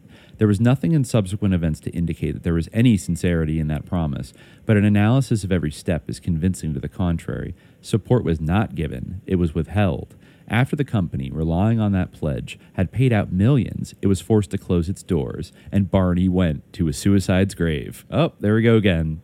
like Damn. betraying somebody and they kill themselves. Constant suicides. Yeah. So Barney was likewise a director in the Trust Company of America, a comparatively new institution with a few system directors, giving the great groups of semi. I remember we were like trying to figure out like how often that actually happened. It seems like it happened a lot based on this book. Mm-hmm. like before the Great all the Depression, usually as yeah. a fact of like specifically getting screwed out of something. Like um, yeah. So Yeah, the raid of Hines, Morris, Barney et al. and the latter's directorate connections with the Trust Company of America caused public suspicion to fall upon it. A strong run was started. This was not on the program, but as the Vanderbilts, allies of Standard Oil, were represented on the directorate of the Trust Company of America, Standard Oil was bound to offer some assistance. Though gold and banknotes were ostentatiously piled on the counters to impress depositors, and young Vanderbilt offered as an exhibit of resources and placed at the teller's window, the excited deposit. That's funny. They put a Vanderbilt at the teller window to be like, "Look!" Yeah. Like, the excited depositors persisted in demanding their money. In a day, as it were, the Morris, Hi- the Morris Hines Thomas Group were smashed into nothingness and its property seized. If the experience of those venturesome little magnates had ended there, they would have had cause to rejoice over their good fortune. But their route had to be made complete. The federal authorities began to take a sudden interest in their operations. Huh, interesting. Where previously the government's prosecuting officials had been wholly unaware that Morris, Hines, and Thomas had been committing fraud in their financial methods, they now spied out the fullest evidences. From certain quarters, proofs were offered of violations of the law by the fallen trio. The DA's office in New York became alive with energy. It caused grand jurors to investigate and showed striking official zeal in the prosecution. Hines was indicted and Morse brought to trial, convicted, and sentenced to 15 years in prison, a verdict from which he appealed. The U.S. Circuit Appeals, uh, Circuit Court of Appeals, uh, affirmed the verdict, and Morse is now serving his term in the federal prison in Atlanta. Morse and Hines learned two valuable lessons, which all aspiring little magnates might well take to heart. First, that it is extremely unwise to cross the interests of the really big magnates, and second, that those magnates can use the criminal machinery of the courts against opponents of their own class, not less than against labor leaders, labor unions, and the propertyless in general. So, yeah, they uh, apparently also. Uh, that was not the only thing seized during the harvest days of the Panic of 1907. The electric apparatus factories of the Westinghouse Company had long been in the way of Standard Oil, which owned the General Electric Company. That's another thing we always forget is that the General Electric Yeah, is a sure. of Standard Oil. The Standard Standard Oil uh, exercised a financial pressure during the panic that soon drove the Westinghouse Company into an extrication from which it escaped only by becoming a Standard Oil property. And in the conferences held by the Wall Street financiers during the early days of the panic, Morgan learned that the control of the Tennessee Coal and Iron Company, in the form of stock, had been placed with the Trust Company of America by John W. Gates and his associates to secure loans. This was information of the highest and most momentous value. So that was actually the one company he mentioned that could compete with U.S. Steel because it had, it had its own supply of iron ore in Tennessee, Mhm. and so they were able to hold out for a while. But then, Panic of 1907 happens, and the Steel Trust gobbles up the Tennessee Coal and Iron Company. They finally get it, but they did run into an obstacle. So, to prevent itself from going into bankruptcy, the Trust Company of America needed large and immediate amounts of cash, which was scarce. Morgan and his clique had the cash. The condition insisted upon by Morgan was that the company should sell him the stock of the Tennessee Coal and Iron Company that it was holding as collateral for loans. Hard pressed, the trust company had to yield and sell the stock at the low price offered. The next move was to make the Tennessee Coal and Iron Company a part of the Steel Trust. But there was an obstacle. the federal antitrust law prohibited such combinations. How could this situation be overcome? President Roosevelt was incessantly and gustily threatening the great magnates with the enforcement of this law. But apparently, Morgan knew Roosevelt much better than the country knew him. He undoubtedly reckoned that Roosevelt's talk was mere words, and that Roosevelt would prove his subservience anew in acts. Again, not new under the Uh, sun. not new under the sun. Yeah, Yep. I Um, feel like that's the case with a lot of the uh, the woke capital of today as well. Uh, you know, maybe I'm they wrong. can huff and puff all they want. I would want. like to be wrong in, in a lot of cases, but I, I, you know, I'm not convinced. I find it hard to believe they do have their ways of leverage. Yeah. But okay, so the story of this, uh, the story was current that Morgan, on arriving at the White House, informed Roosevelt that unless the merger of the two steel companies was allowed by the government, the Trust Company of America would go down in failure, causing a train of other bankruptcies, and the panic would be manifold intensified. Whatever were the reasons for Roosevelt's submission, he gave his consent. At that very time, the courts were enforcing the antitrust law with a construction that no one had dreamed of when the law was passed. The eminent judges that dis- discovered that labor unions were trusts and issued writs against them on the ground that they were conspiracies in defiance of that law uh. Roosevelt was bitterly denounced. His action, however, mattered little so far as the merging of the two corporations was concerned. Had not the Steel Trust obtained control at that particular time, it would have inevitably done so at some other time and by another process. So, according to disclosures before the Senate Committee on the Judiciary, the Steel Trust made a profit of $67 million by forcing the Trust Company of America to sell the control of the enormously valuable plants and mines of the Tennessee Coal and Iron Company at a preposterously low price. Now, where did Morgan and his associates get the money with which to carry on the process of terrorizing the country and gathering an immense industrial and other properties? Again, the people had another of these frequently occurring vivid opportunities of seeing how thoroughly the U.S. government was an instrument of the capitalists. In the banks, there were more than $200 million of money wrung fundamentally from the sweat of the working class in taxation. The few oligarchs controlling the great banks were allowed to use this money as though it were their private property. They declined to loan any money to anyone until their plans were ready, and when they did loan, it was at extortionate rates of interest. Even this complete transference of government funds did not satisfy them. They demanded more. The government at once responded. Cortelyou, uh, Secretary of the Treasury, instantly permitted the national banks to issue $30 million more in paper currency and made the mints work night and day to turn out fresh coin. Posing as the savior of the country, Morgan came forward at the auspicious time on the afternoon of October 24th, 1907, and magnanimously announced his, his desire to, quote, relieve the tension. The entire capitalist class, excepting the very few magnates thus engineering the whole situation, was clamoring for loans of money. The loans were finally given on that afternoon the savior of the country demanded from 20% upwards for loans and exacted securities as collateral at heavy sacrifices to the borrowers. The money that he thus loaned was government money squeezed in taxation from the producers. It was a classic example of government of, for, and by the great capitalist. So banks got bailed out, we got sold out. Yeah. Ain't nothing new. Mm-hmm. Um, Federal Reserve got that discount window, got that money printer going burr. Yeah. You know. By the way, like up to 5 million workers were laid off and unemployed by June 1908. The cities were overcrowded with the homeless and unemployed. Destitution was rife.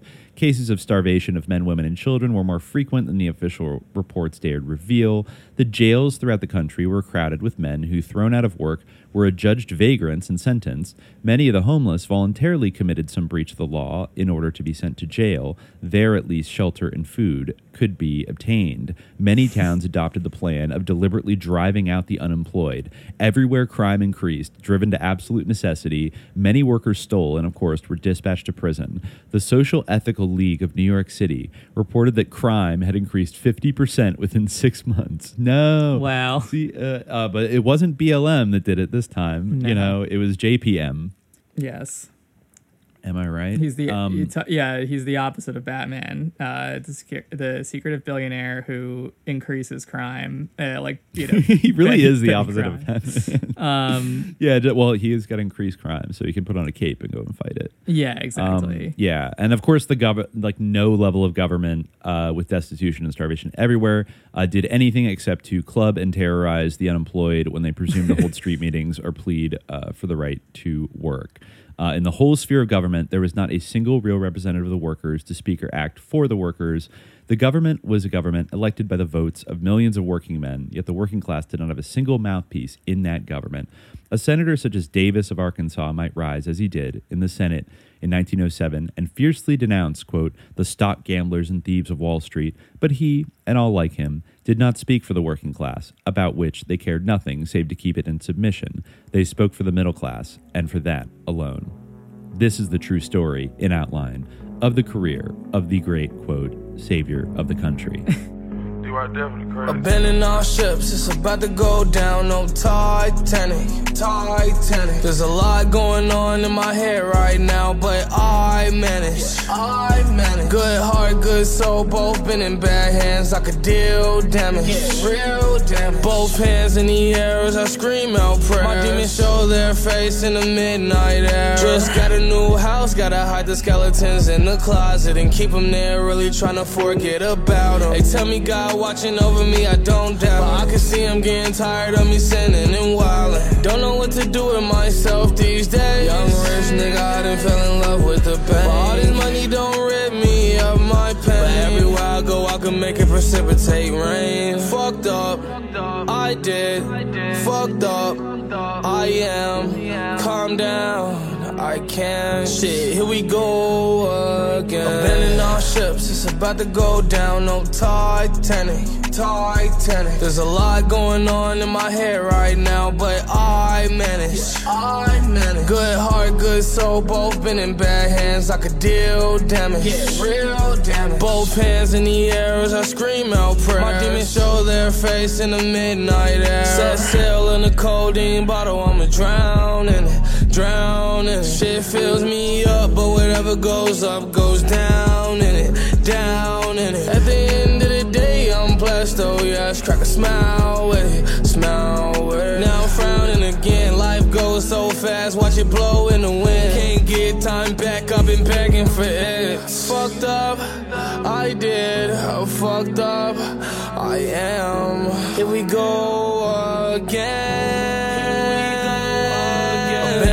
Ships, it's about to go down. No Titanic, Titanic. There's a lot going on in my head right now, but I manage. I manage. Good heart, good soul, both been in bad hands. I could deal damage. Yeah, real damage. Both hands in the air as I scream out prayers. My demons show their face in the midnight air. Midnight air. Midnight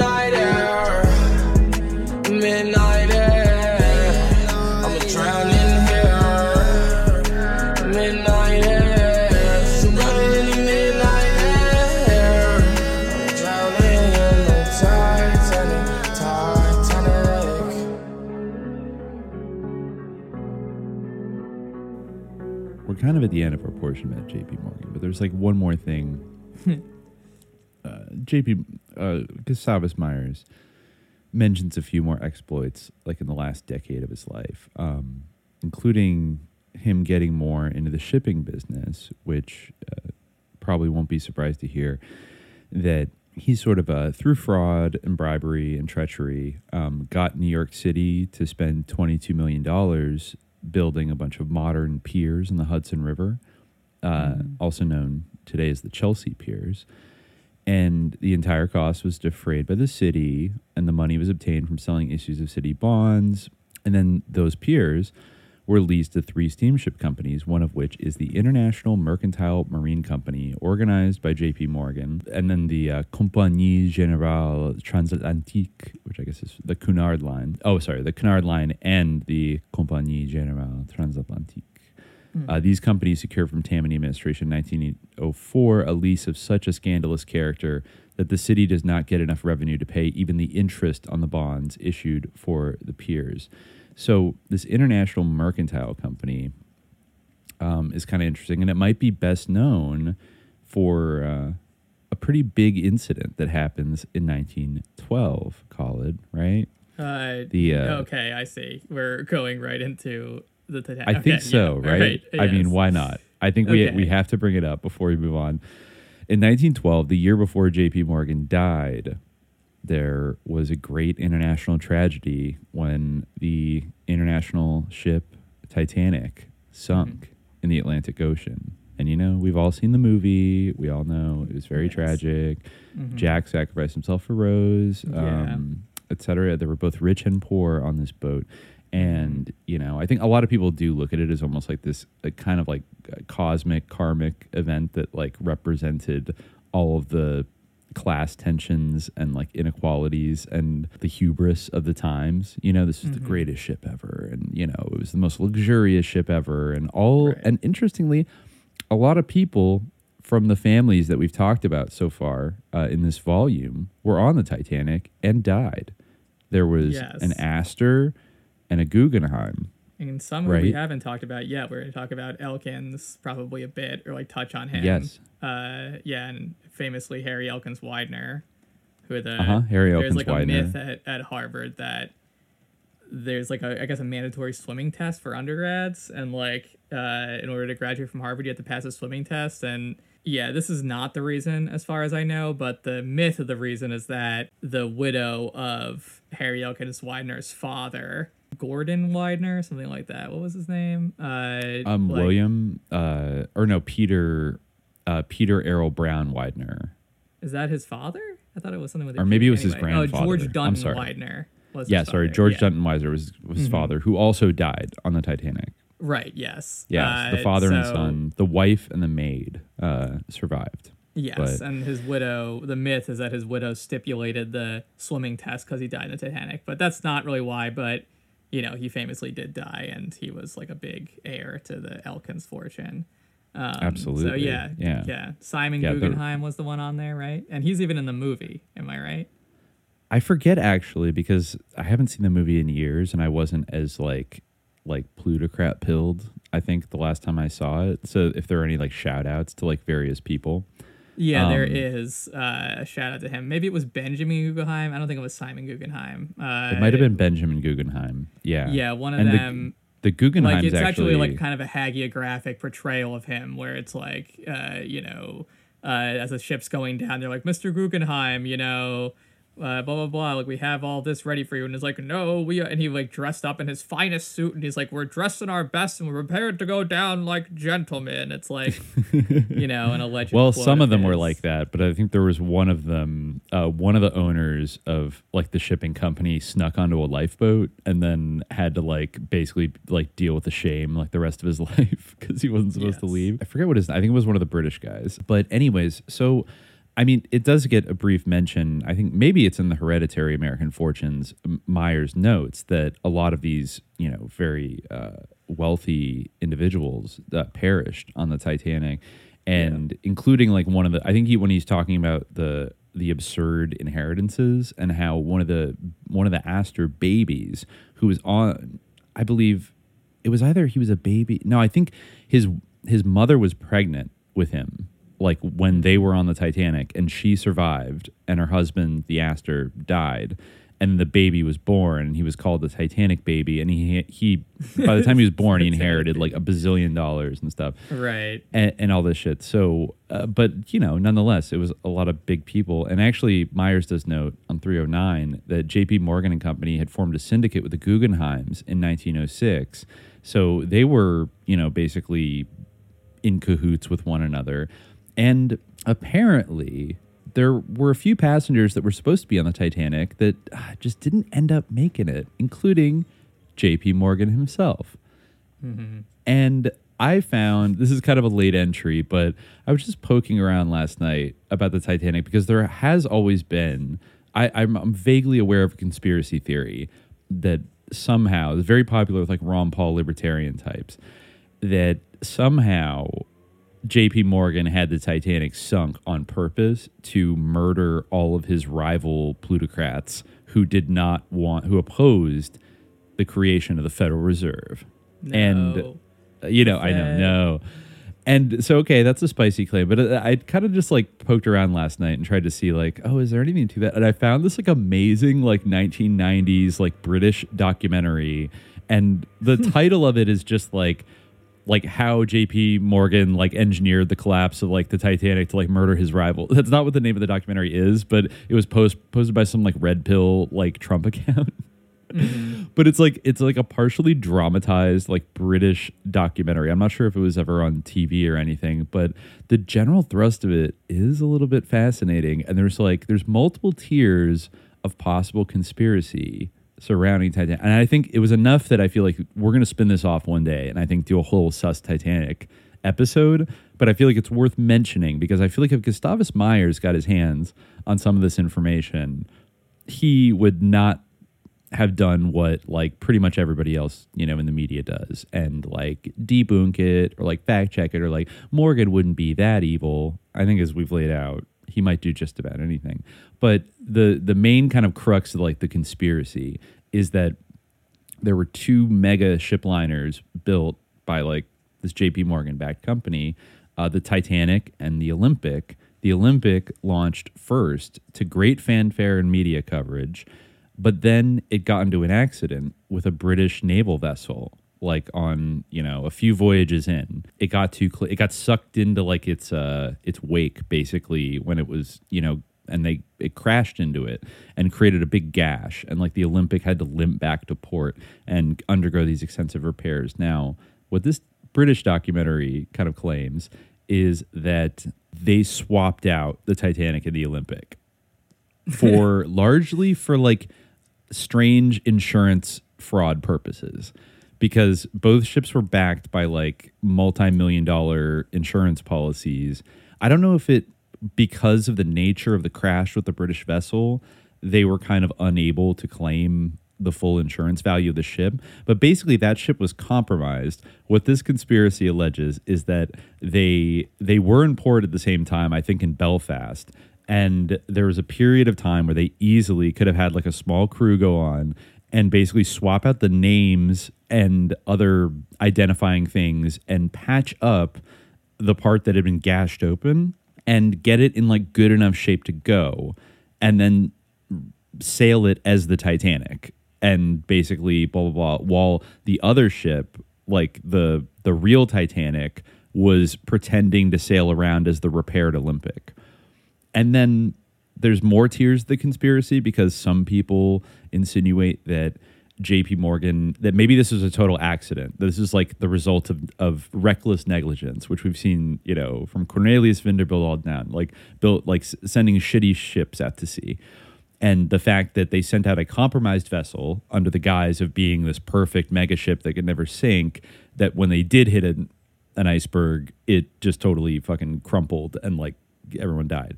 Or some people say JP Morgan kind of wanted it to hit an iceberg, but maybe he didn't want it to sink.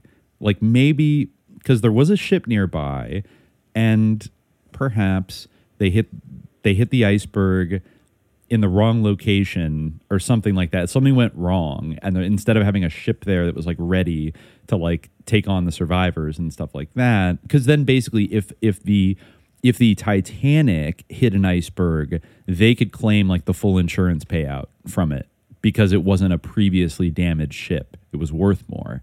So they were going to like scam the insurance thing that way, and then it all went wrong. Or the top so tier. was there ever a real Titanic? Yeah, no, no, it. is I mean, exact. There was like the real Titanic. And where is it now? It it was the Olymp. It, it it is the ship that they called the Olympic, like that still existed as the Olympic. They swapped them. Okay, so well, it wasn't that. Then it wasn't a swap. It was like Well, you know what I mean. Uh, like they they they retrofitted it to look like the other ship. and they called it the Titanic. They called- they switched the wasn't names. Ever a real Titanic, right? Okay. Yeah, even though they're they're basically identical, so it's not like oh the Titanic isn't real. Like the the real ti- they're both almost identical ships. They're built around the same time, and so essentially they swap the names out. It's like you know flag of convenience. Like they swap the the names out, and then the one that was actually it should have been a brand spanking new ship. It, it was a maiden voyage, right? The Titanic, but it actually was a ship that had been damaged previously when a naval vessel yeah, crashed into it. should have been a new ship. Yeah, but you know, then if you look at other amounts of evidence, like there's a lot of sketchiness around like the inquiry into the Titanic, and J.P. Morgan, like I said, was supposed to go on it, but then he suddenly fell ill, like right before, and canceled his voyage, even though he was going to be traveling in like the greatest like presidential suite. It it, it would seem like something, given that he sort of owned this company, that he wouldn't want to miss out on the maiden voyage of this great Titanic. But uh, he just had a little he had a little tummy ache, a little cold, and he decided not to go, even though like two days afterwards, I think a journalist found him at a resort town in England, hanging out with his mistress, like having fun and like not looking sick at all. And he had a bunch of really expensive bronze statues that he was planning on importing on the Titanic from, you know, the UK to New York. And at the last minute, he pulled all the valuable bronze statues off. And there was even almost like a kind of like 9 11 type rumbling that numbers of people got like telegrams like the day before telling them like not to go. So like some people didn't mm-hmm. show up to sail on the voyage. So it's almost like maybe he knew something was going to happen. And then when you add to that the fact that there were definitely not enough uh, lifeboats on board to like save everybody if the ship did sink. And because we know about, we, everybody's aware of like the norms of the time, women and children first, right?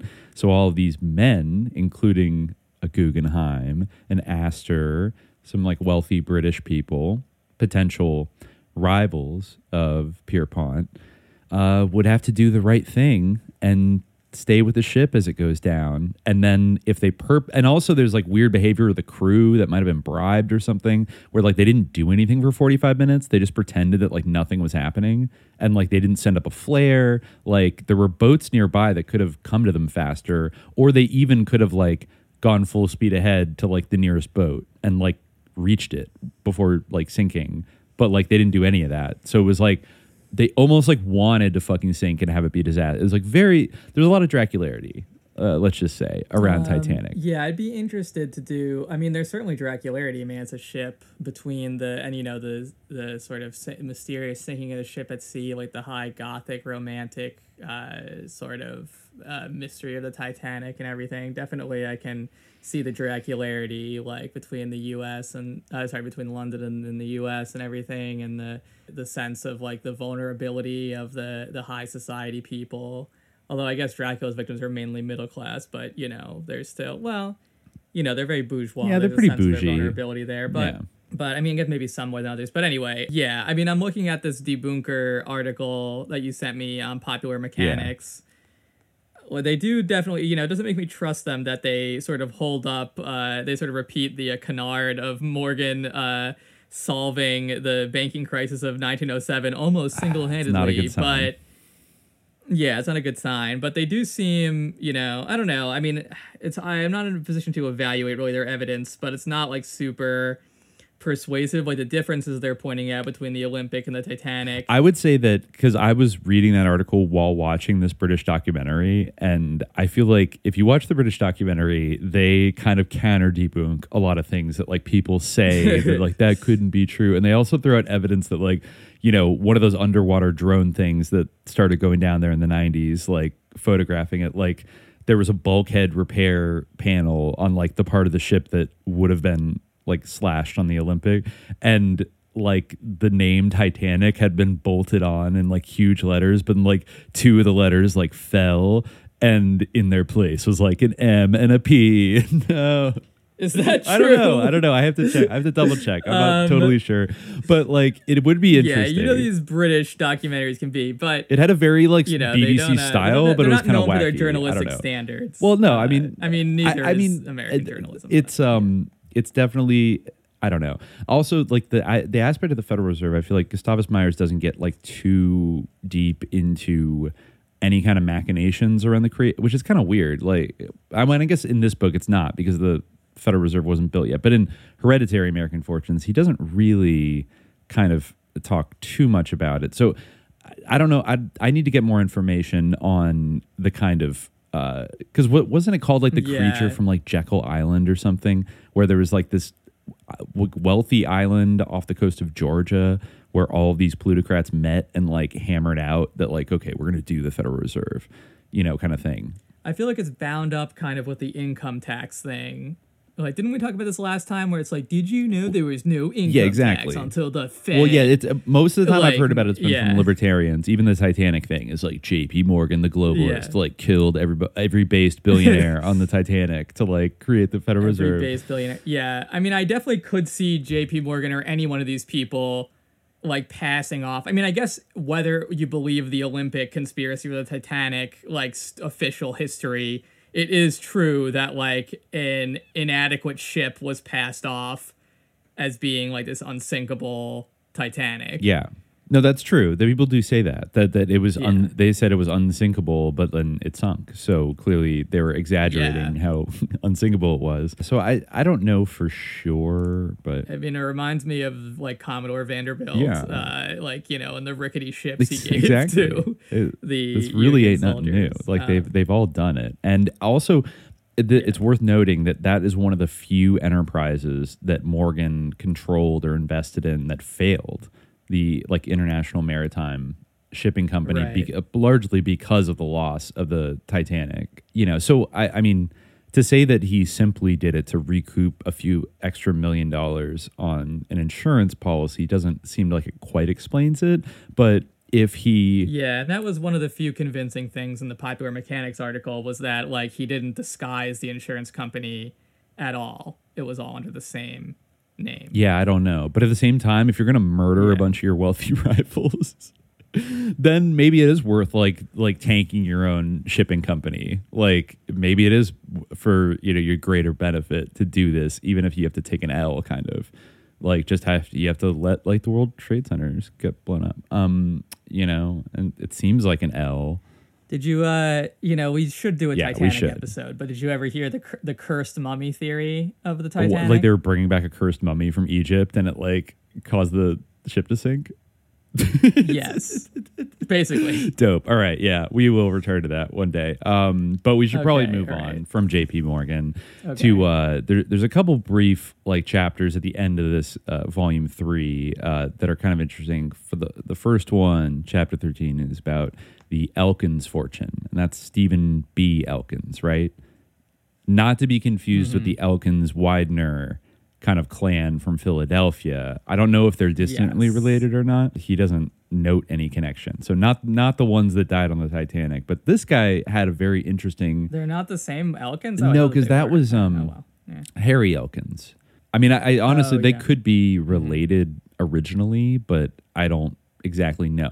That like maybe a few generations back, because like Stephen B. Elkins' trajectory really kind of spans a lot of different like regions and industries and types of like corruption across America. He kind of dipped his, you know, fingers in a lot of different pies. Like he he wasn't one of like the super super oligarchs in terms of how much wealth, but he became one of the most powerful politicians in the country, one of the leaders of the US Senate, and I guess uh, Myers says basically like rules the state of West Virginia as not just his province, uh, but to a great extent his personal property.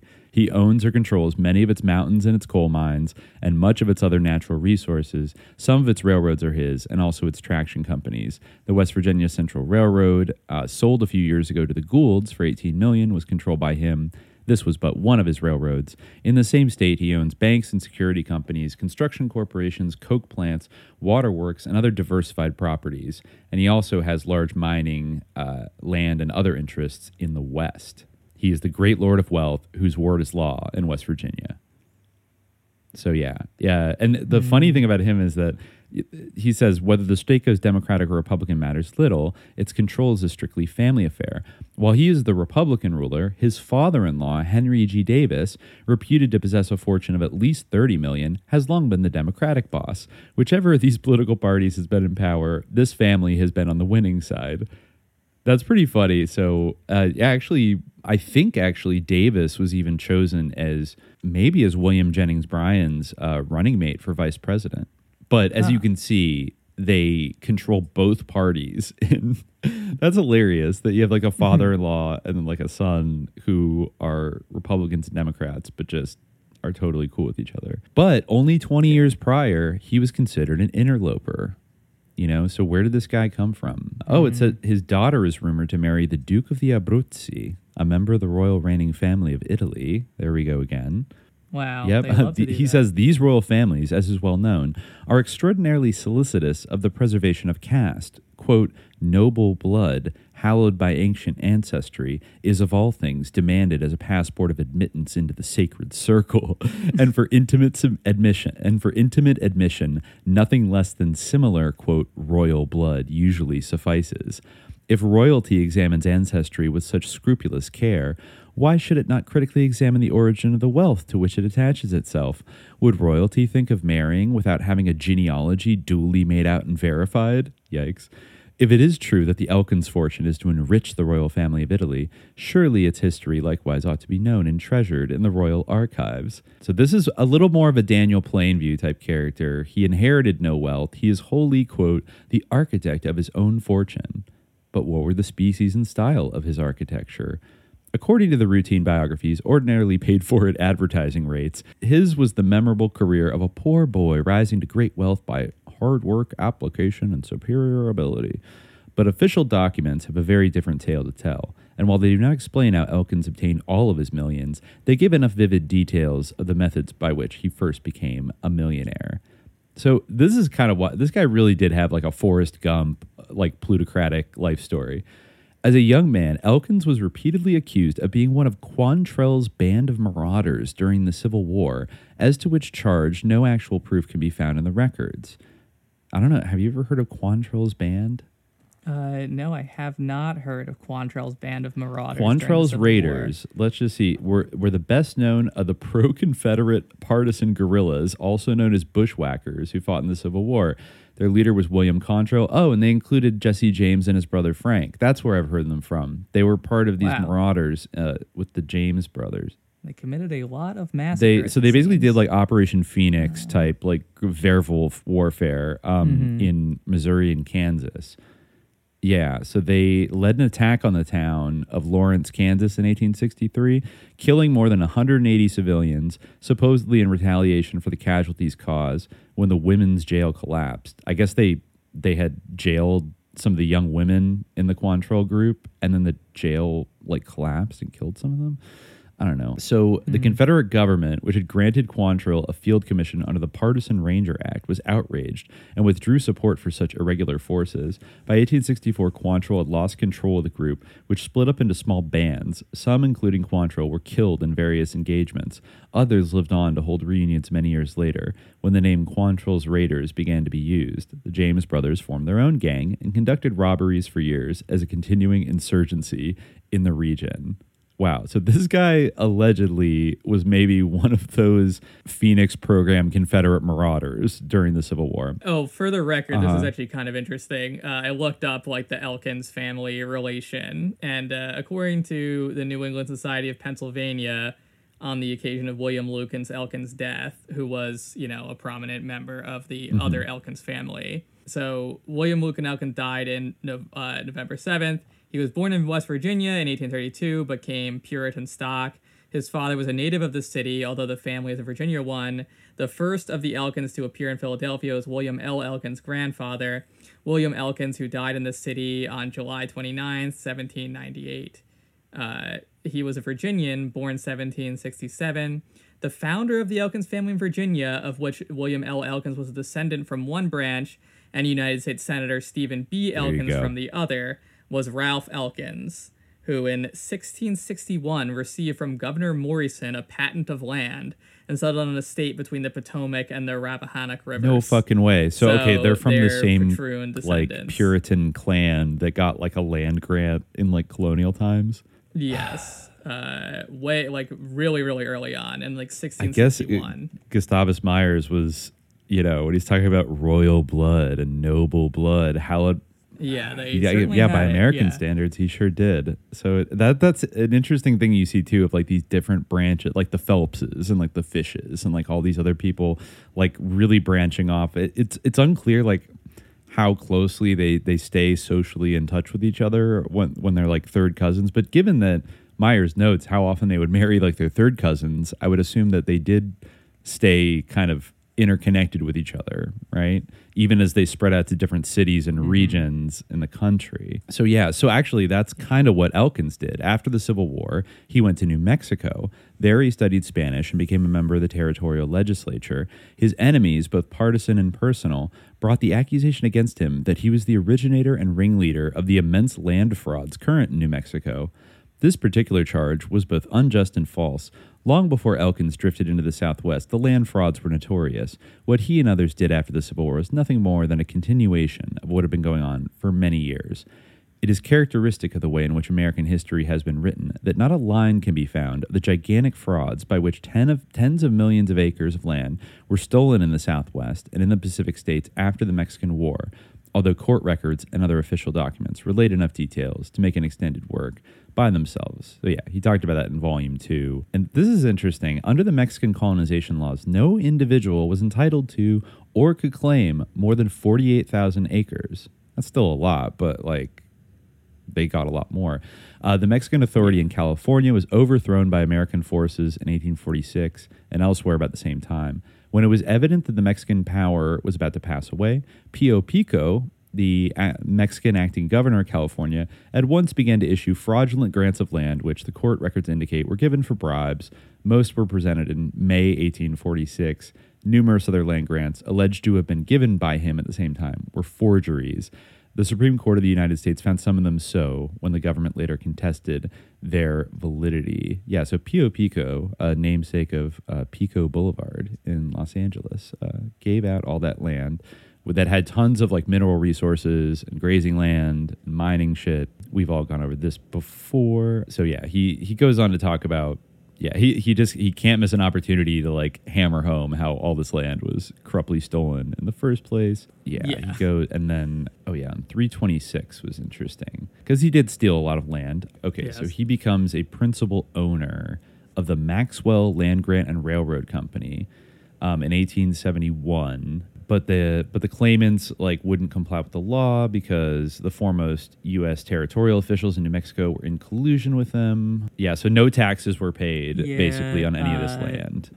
And the Supreme Court ruled on it eventually, right? Uh, but of course, they ruled in yeah, favor of of, course. the yeah, the big land grabbers. Uh, um, and so Elkins, by this point, had long been a powerful Republican politician in New Mexico.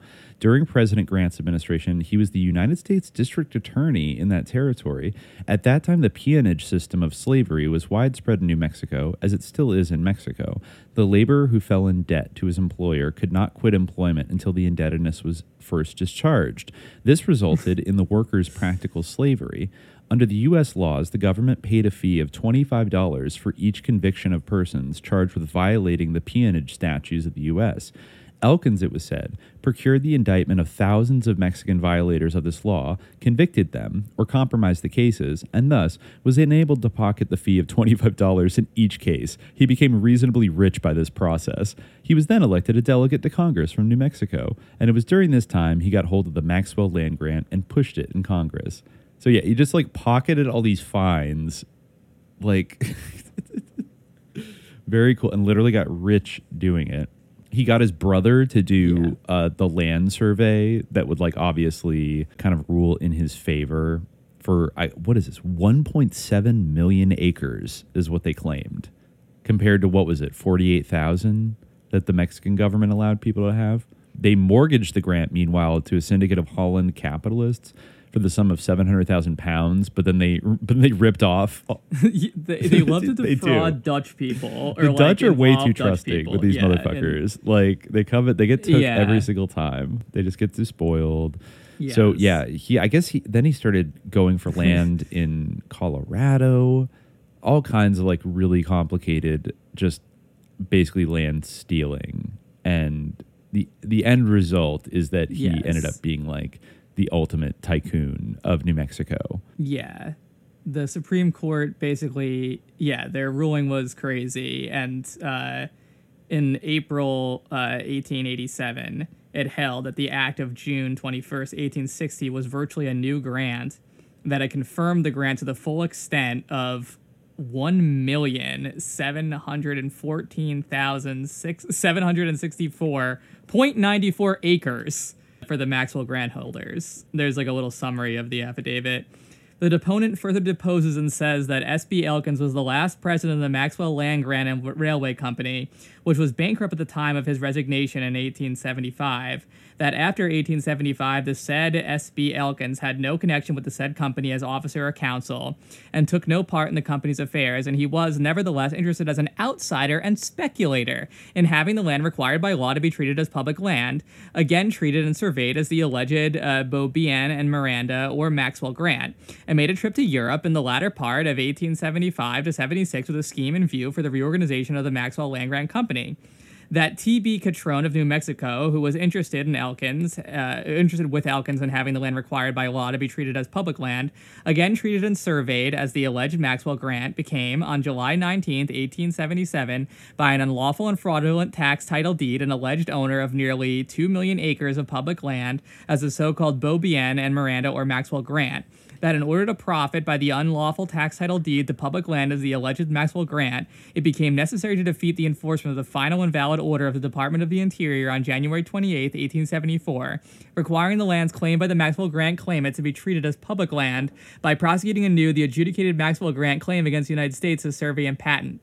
That the parties conspiring to prosecute said adjudicated claim against the United States, sorry, adjudicated, uh, claim against the United States in violation of Section 5489, sorry, 98, 5498, switching numbers again, of the revised statutes were the Honorable S.B. Elkins, then delegate to Congress from New Mexico, Honorable T.B. Catron, the United States Attorney for New Mexico, Honorable J.A. Williamson, then Commissioner of the General Land Office, that the object of said conspiracy was accomplished, the enforcement of the valid order of January 28, 1874, and the Act of Congress of June 24, 1860, was defeated, homestead and preemption settlers were deprived of their private and vested rights without due process of law, and the United States deprived of its surveyed public lands.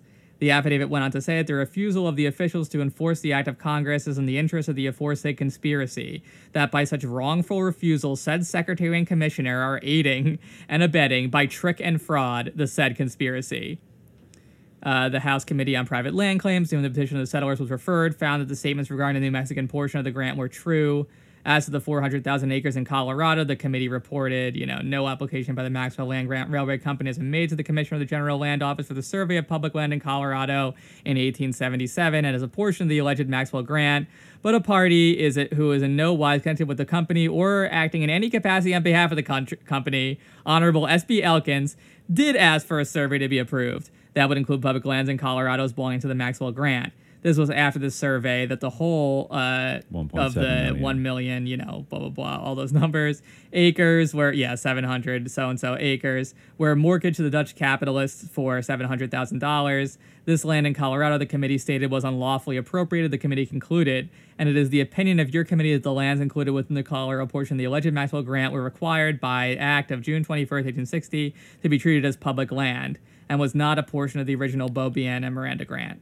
Yep. But Congress and took no action. Court I made a decision And- that allowed the appropriators or their assignees of the 1.7 million acres uh, to retain the possession, which thereafter was undisputed. Yeah, I guess the the Surveyor General of New Mexico, George Julian, in President Cleveland's administration, visited uh, Elkins territory, and I guess in 1892, the Hendricks Club in Indianapolis, he said. Uh, Elkin's early transactions in New Mexico amply prepared him for the brilliant ventures in real estate through which he became rich.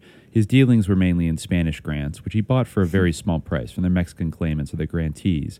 The boundaries of these grants were vague and uncertain, and their definite settlement had to be determined by the Surveyor General of Did the you cut out? territory, subject to the final Oh, action of. Congress. Elkins became a member of the land ring of the territory, and largely through his influence, the survey of these grants was made to contain hundreds of thousands of acres that did not belong to them. He thus became a great landholder, for through the manipulation of, co- of committees in Congress, grants thus legally surveyed were confirmed with their fictitious boundaries. But he didn't just stop there. Like, meanwhile, though, he was busy. He actually got uh, nominated to be the Secretary of War in the 1880s. I think under um, President Harrison, and he was the chairman of the Republican National Committee. Then he married into political royalty because he married the daughter of U.S. Senator Henry G. Davis, the millionaire railroad and coal mine owner in West Virginia. So then he moved there with the millions gathered in the Southwest, and with the help of his father in law's many millions, he became a great magnate in West Virginia, getting control of one property after another. He, Kerens, and Davis built several West Virginia railroads and obtained control of coal, coke, oil, and lumber properties. They also financed the construction of railroads in California, Nevada, and Utah. Elkins built a splendid castle like palace in the town bearing his name. On a mountainside, it commands a view of peaks and valleys for 35 miles. So, you know, he basically became one of the most adroit and useful law drafters uh, for the plutocracy. Uh, one of his notable acts was an amendment to the Interstate Commerce Act expunging the clause providing imprisonment for violation of the anti rebating law Right. and giving complete immunity to magnates who testify in such proceedings brought against them. So that's the one we mentioned earlier that Teddy Roosevelt signed that said basically you can't go to prison if you break antitrust Yeah. laws. So yeah, so this is also yeah how they they infest the political system directly and just get like monopolistic control. It- it's also interesting that like then you would have Robert Byrd, um, confirmed member of the Klan, Yeah. uh, Hillary Clinton's hero. Yeah, um, right, yeah. Who Her hero is- I know, who like right. became that guy of West Virginia in the 20th century for the Democrats, where he was like the pork king of and the what's his name, Hal Rogers from Kentucky Mhm. that Terrence and Tom were telling yeah. us about.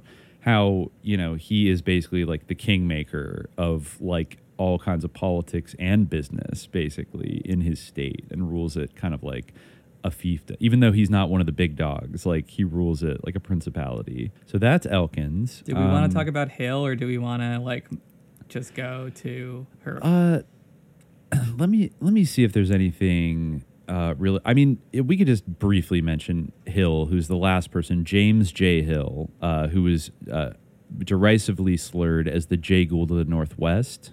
Hmm. And he became a, a kind of a, a railroad plutocrat. I think he got ended up uh, kind of tangling. We kind of glossed over that, but ended up tangling with like Harriman and Standard Oil and Morgan in the early 1900s. He had an enormous fortune. He played a big role in kind of uh, despoiling uh, Sus, Minnesota. I forget Right. why I wrote Sus, Minnesota. Sus, But, Minnesota. uh, yeah, What state isn't sus? I don't know. I mean, he he describes it Maybe interesting. because uh, like El- char- like uh, Elon's like grandfather was born there before going to Saskatchewan and then moving to South Africa because Canada was coming too socialist after World War II. Maybe, yeah, Maybe that that could be one thing, or even like Trump's grandfather, like going up to like the uh, what's it called, the Yukon territory to like run a brothel. Interesting. You know, I didn't realize that he went to the last best west. Well, this is this is this actually ties into that because he has a section, the character of the Northwest settlement, which is interesting. Um, Meyer says the Northwest uh, in like the, the 1850s, the Northwest was in its first real period of settlement, and not as conventional histories have it, was this settlement wholly made by quote stalwart pioneers. As a matter of fact, it was made also by land grabbers, timber thieves, gamblers, trading sharps, cutthroats, and rogues in general. The rush to get land grants, mineral deposits, railroad franchises, and every other available resource was at its height. Quote, booms of all kinds were projected. A horde of venal individuals swarmed in to preempt whatever they could and fleece anybody that they could. There was a raging mania for the rapid acquisition of wealth, regardless of the means used. True, a stream of agriculturists whose sole aim was to obtain, obtain cheap land and honestly till it poured in. But this element did not give the tone to the general character of the activities. The real aggressive tone was imparted by adventurers, capitalistic and otherwise. Practically all of these capitalists were Easterners, and many of them, as the records show, had been engaged in swindles in the East. Different sets of them were busily bribing Congress, government officials, and the legislatures for land grants, railroad charters, franchises, mineral deposits, and special laws. Sharp merchants, trading schemers, and real estate hawks overran the newly settled towns and cities. The stamp of money was upon every thought and plan. The pervading ideal was wealth, no matter how acquired. All classes were infected by it. Greed was in the very air, and if the many lawsuit records in the Minnesota courts can be taken as an indication, jobbery, swindling, and cheating were a very routine performance in all business transactions. Hill came into this atmosphere of venality, avarice, and corruption, a state of society judging every man by the significant question how much is he worth? Long before his entry, this corruption had gained full headway. So yeah, you know, I mean, pretty colorful uh, description there of like the real West. Very uh, Eagles' last resort, Yeah, basically. true. You know, um, somebody laid the mountains low while the town got high. Mhm. Oh, and then he does do a little callback here to the debauching and swindling of Indians, which I uh, I think had Yeah. yeah I had marked here. Um, Colossal thefts of timber, seizure of Yeah. mineral lands. Hmm Yeah, the American Fur Company of John Jacob Astor. We we going back to Volume One. Mm-hmm. Um, the like y- drugs as weapons against the Yeah. uh, Native American tribes, just defrauding them. Yeah, the quote here that Major Thomas Biddle, who is at a port in, in Camp Missouri, I think in um, 1819, he wrote, "The introduction of ardent spirits, whiskey, etc., is one of the unhappy consequences of this opposition among traders.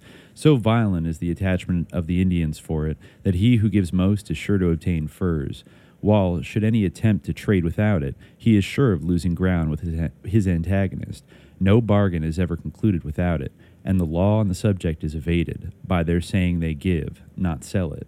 So he was talking about actually he it's kind of interesting about how the government actually outlawed dealing in or supplying liquor to Yeah. Native Americans Right. at the government trading posts. They were they were strictly prohibited Mhm. basically in doing that. But these companies like Astor's American Fur Company and others succeeded in undermining the trade of like the government trading posts because you know big government doesn't work. Uh, blah, blah, Yes. blah. Yeah, it's not as efficiently swindling uh, the Native Americans as private art. So then, uh, basically, I think these government agencies were eventually abolished because they were so undermined by the illegal use of liquor by the American Fur Company.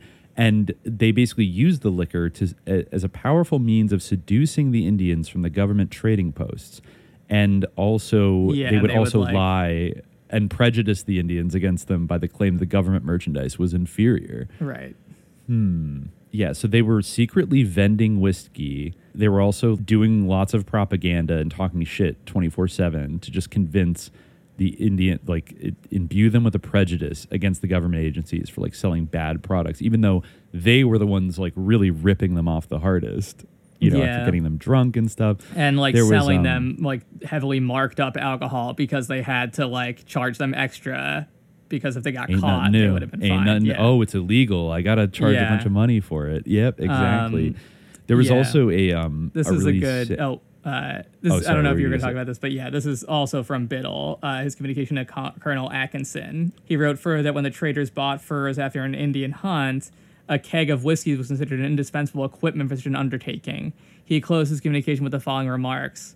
I had found on my arrival at the Maha Nation of Indians, you know, obviously Native Americans, but like this is, you know, Gustavus Myers didn't know not to call them Indians. Most He of the know. principal men drunk. Uh, the big elk, who is so much our friend and who formerly possessed unlimited power in his nation, was so drunk for two days that I could not deliver your letter to him. When I gave it, I requested an interpreter to inform him that I had been two days waiting to deliver a letter from you, but that very much to my surprise, I had found him too drunk to transact business. He appeared affected at what I said, acknowledged how unworthy it was in him to be in that situation, and admitted that he had lost much power by it.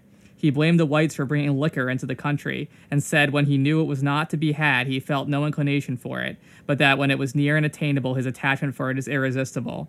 Thus is the influence of this valuable and sensible Indian lost to his tribe and the government, and thus a man who possesses some traits that do honor to human nature, debased and made a beast of. Oh. Yeah, Big pretty elk, sad. man. Even like this guy was like, he has some traits that do honor to human nature, uh, despite you know being you know an inferior Native American. But Yeah, exactly. He has I been mean, made a but you beast could by see the it. I worst mean- white people than us. Yeah, like I mean, he Big Elk knew Big Elk was not unaware of like the the dangers of like alcoholism and Yeah. the weaponization He of it. and became aware. stuff. Yeah. Eh, in a in a bad way. Yeah, Yes, he learned the hard Rest in power, Big Elk. Man, that Mhm. sucks. Yeah, um, suck. and, also it's a, interesting like, for the you know story that exists like you know in a million different versions. I'm sure there does. Uh, also, for the LaRouche heads out there, um, there was another letter from the U.S. Indian agent in Green Bay who said the fact that can be established that in almost every case, the persons engaged by as traders by Mr. Astor's principal agent, Mr. Crooks, who is a British subject, were known British subjects, many of them having held commissions under the British government and headed Indians during the late war of 1812 to 15. Hmm, Wow. They're all British. What's up with that? alert.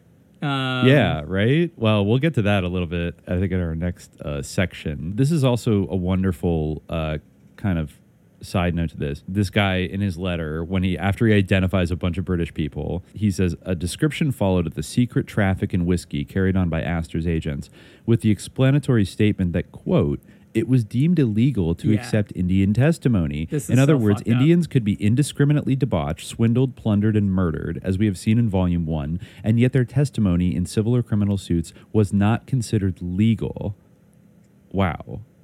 Amazing. Yeah. Uh, yeah, very cool. So, yep, that's that. That's how it all started. The other guy, G.C. Sibley, U.S. Indian agent at Fort Osage, wrote in 1819 The clamorous cupidity of the traders will no longer be restrained. The Indian trade must be given up to, quote, individual enterprise, to merciless men, to unprincipled pioneers of commerce of every shade and hue. If that should be done, he pointed out, an address along these lines might as well be made to the settlers, quote, your property will be sacrificed, your families murdered, and your farms desolated. But these men insist upon their rights, and the fur trade must be left open to them. What is the bleeding scalp of an infant compared with the rich fur of a beaver skin? Huh. So I guess that that was something. I guess that I, I mean, from their perspective, like atrocities committed by Native American tribes against settlers were, and Meyer says this elsewhere, were largely often due to the swindling and defrauding that like the fur traders were doing with Mhm. alcohol. So it's like they would go in and basically rip off everybody and cheat them and steal and shit from them. the alcohol and, And like give them the alcohol. entire fabric of their society. Yeah, like And then when some humble homestead farmers show up, like, "Hi, hi, we're just here to settle and be humble farmers," it's like you motherfuckers. Like, it's understandable Yeah. how that could happen. and then they're like, "Wow, these savage Comanches or whatever," you know? yeah, these- exactly. They're wow, like they're so everyone. brutal. Yeah, Yeah. who's really brutal? It's all these British people roaming around. So yeah, the the whole Homestead Act was basically like a fraud and a psyop that you know most of this land was just not that it all deserved to be given to like random settlers and like taken from Native Americans, No. but yeah, instead I mean, of any kind of Myers equitable, even says to his credit, you know, he was uh, surprisingly woke for like 1910.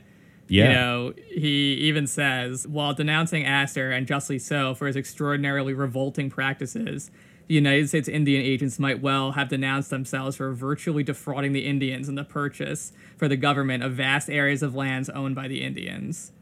true, they were the yeah. kind of the original scammers, weren't they? They were, yeah. But the Louisiana Purchase was like the original scam, kind of. Mhm. Uh, who it's like that meme, like you know, I consent, I consent. There's somebody you forgot to ask, like you forgot to ask Big Elk, like if you could sell all the land fucking west of the Mississippi River. Yeah, in its own to ask a lot report, of the people. House Committee on Indian Affairs thus reported in part the second report relates to the frauds alleged to have committed upon the government and the Indians by certain subordinate agents in the public employment and persons who had contracted with the government to furnish subsistence to a number of tribes. This report presents a great amount of facts on the subject, showing that the most exorbitant prices were paid to the contractors who furnished the rations. The manner in which the contracts were made is pointed out, as well as the manner in which they were performed. And unless the statements are false, it is evident the government was defrauded in the first instance and the Indians in the second, and that in both the agents of the government participated. The facts contained in this report are very valuable. They expose the whole machinery of fraud by which the government and Indians have been so often and so greatly wronged. The inquiry by Lieutenant Colonel Hitchcock appears to have been conducted with great intelligence and fairness. Yeah. So, you know, they were like kind of implicating themselves, but also like, but we also suffered. And Yeah. that was even worse. Yeah. Kind of connected to that, uh, getting back to Hill and his rise to the top uh, in Minnesota. Uh, eventually, he evicted all of the uh, the settlers in like the, the Dakotas, basically, Mhm. which was, I guess, part of Minnesota originally um, in the 1850s, and the Red River area of Dakota had remained a wilderness until farmers settled there and converted it into one of the richest agricultural regions in the West. The General Land Office took it for granted that this land did not belong to the railroad company and had given full titles to the settlers. But then in 1891, intense excitement prevailed among the farmers in the Red River Valley. An order had been issued by the Great Northern Railroad Company compelling farmers by December 15th to vacate lands belonging to the company. This order was based upon a decision of the Supreme Court declaring the company's land grant extended to the territory of Dakota, now the states of North and South Dakota. This decision gave the company some of the most fertile and valuable areas in Dakota. Unquestionably, under the acts of Congress, these lands, even if the original grant had extended west of the Red River, had long since been forfeited. The Supreme Court, however, by its successive decisions, uh, negatived the explicit acts of Congress. The Great Northern Railroad thereupon began the eviction of farmers in the odd numbered sections within the 20 mile indemnity limit of its land grant. This order of the company was like a thunderclap to the settlers. Many had resided on the land for 20 years, so they appealed to Congress. That body passed an act to allow the railroad company to select an equal area of lands in, lo- in lieu of those settled upon. This act, although apparently passed for the benefit of settlers, was precisely what the Great Northern Railroad Company was waiting for. The lands relinquished by the company were non mineral. The act of Congress, therefore, provided that the lands in exchange that it should select elsewhere should be non mineral. But when the exchange was made, it was discovered that the company had selected the most valuable timber lands in Idaho, Montana, and Washington, lands worth far more than Dakota lands, and that on some of these lands, rich mineral deposits underlay the timber. The commissioner of the General Grand Land Office at the time was, as we have noted previously, T.H. Carter.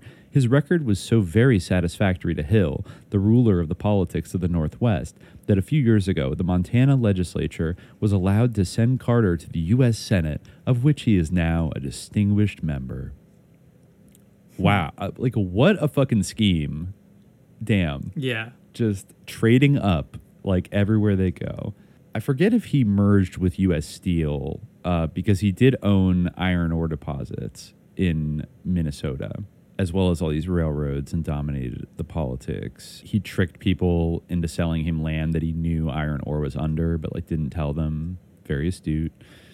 Yep, et mm-hmm. cetera, et cetera. And then the Northern Pacific Railroad, I guess he got involved in. Great thefts of mineral lands. Supreme Court provisionally handed down a decision in 1890 sustaining the Northern Pacific Railroad's claim that only such mineral lands as were known to be mineral at the date of the land grant were to be accepted from the land grant. Oh, yeah. So they, Hill and Harriman ended up dueling in 1901 for the control of the Northern Pacific. At the time of this writing, the Hill interests remain in control on the railroads. I think we can start to move on. I'll just read the last uh, section here, the the sort of to be continued. Okay. Um, he says, "Who can blame the magnates for thus mocking and scourging the peoples who thus reverence them and the system which produces and perpetuates them? For not hmm. they, but the system, should be held responsible." Comprehensive conclusions would be premature here. There still remains to be told the narrative of how Edward H. Harriman, and above all the Standard Oil Company, for whom it is believed he so largely acted, possessed themselves of vast railroad systems. The Standard Oil oligarchy is indeed the mightiest railroad owner of all. Many of those railroads, the inception and development of which have been here told, are owned or controlled by it. To it has accrued the final benefits of much of that series of original frauds and thefts, some picture of which has been given in this work but the scope of this volume does not here permit of the extended narrative of Harriman's career, with its acco- accompaniments of enormous frauds and salutary constructive work, nor, more so, does it allow the prolonged description of how the Standard Oil Company, starting with a few oil refineries, contrived to secure possession of so large a share of the resources of the United States, railroads and otherwise. This narrative will have to be deferred to later volumes, as also the story of the great fortunes based upon public franchises, mines, and industries.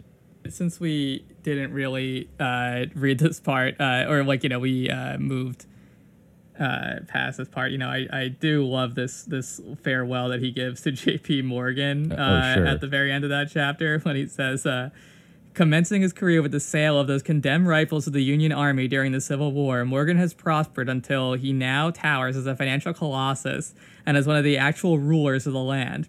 He lives in a splendid mansion on Madison Avenue, New York City, and for his private gratification built, adjoining it, a fine, spacious marble art gallery filled with the costliest works of art. He professes a passion for literature, and his library is extensive. He is even a dictator of the morals of other people, as witnesses stopping of the opera Salome when it was first produced at the Metropolitan Opera House, of which he is the patron and director. Money, grandeur, prestige, power, all are his, and all the while the prisons are crowded with petty thieves. No. No, yeah. Well, Pretty and, rough. And that's it. Yeah. And, you know, very shortly after Yeah. this was published, J.P. Morgan dies in 1913. Double my dollars, double my dollars, double my dollars. Problems. Double my dollars, double my dollars. Money over survival. Double my dollars, double my dollars. Over survival. My. Double my dollars. Double my dollars. Over survival. Double my dollars. Double my dollars, problems. Double my dollars, double my dollars. Money over survival. Double my dollars, double my dollars. Ain't shit, my toxic trick. I cash, I need that shit like quick. I'm on a trip with, with your bitch. We took your V, said you won't flip. My pockets deep like wishing wells. Wishing me well won't give me rich. I need that C no D no ting. I'm picking up the jewels I missed. Uh, hold a nigga, she affectionate. I ain't looking for affection. Chick, need the money and you naked. It's important. Cancelo out of order. I'ma have you forehead, me my necklace. Sorry, John, that's my preference. We don't deal with things that's more on the frame. By the boom, by the bang. Rather move with the range. Than move with the change. The cool with the plane. That's cool with the game. Like cool in the game. Black with the shits like poop in the drain. Yeah, cash and safe with the move and the string. That off of your head. Can't say you were safe. Going through all the space in the crib is amazing. Never lost in the source cause I do know the way. I'm on balls and balls like Ross with the plays going off, going off like Mike and his J's. Double my dollars, double my dollars, double my dollars. Money drives my problems. Double my dollars, double my dollars. Money over survival. Double my dollars, double my dollars. Money over survival. Drives my problems. Double my dollars. Money cash in the safe, so which move on my way. I got cash in the safe, so which move on my way. I got cash in the safe, so which move on my way. I got cash in the safe, so which move on my way. Money. Look what that money make a bitch do. Ooh, we bet forty dollars make a bitch drool. She gon' let me cut like some jinsu. Bitch, my biggest stunt, bitch, I just do make money, money, make money, money. Uh-huh. Stay counting hundreds, stay counting hundreds. Uh. Ain't worried nothing, ain't worried nothing. Uh-uh. Damn, my pockets bustin', damn, my pockets bustin'. Always stuff. Double my dollars, double my dollars, double my dollars. Mine, to my problems. Double my dollars, double my dollars. Mine, over survival. Double my dollars, double my dollars. Mine, over survival. To my problems, double my dollars. Mine, double my dollars. Subtract my problems, over survival. Money, double my dollars. Double my dollars, double my dollars. Money, subtract my problems. Double my dollars, double my dollars. Money, over survival. Double my dollars, double my dollars. Money.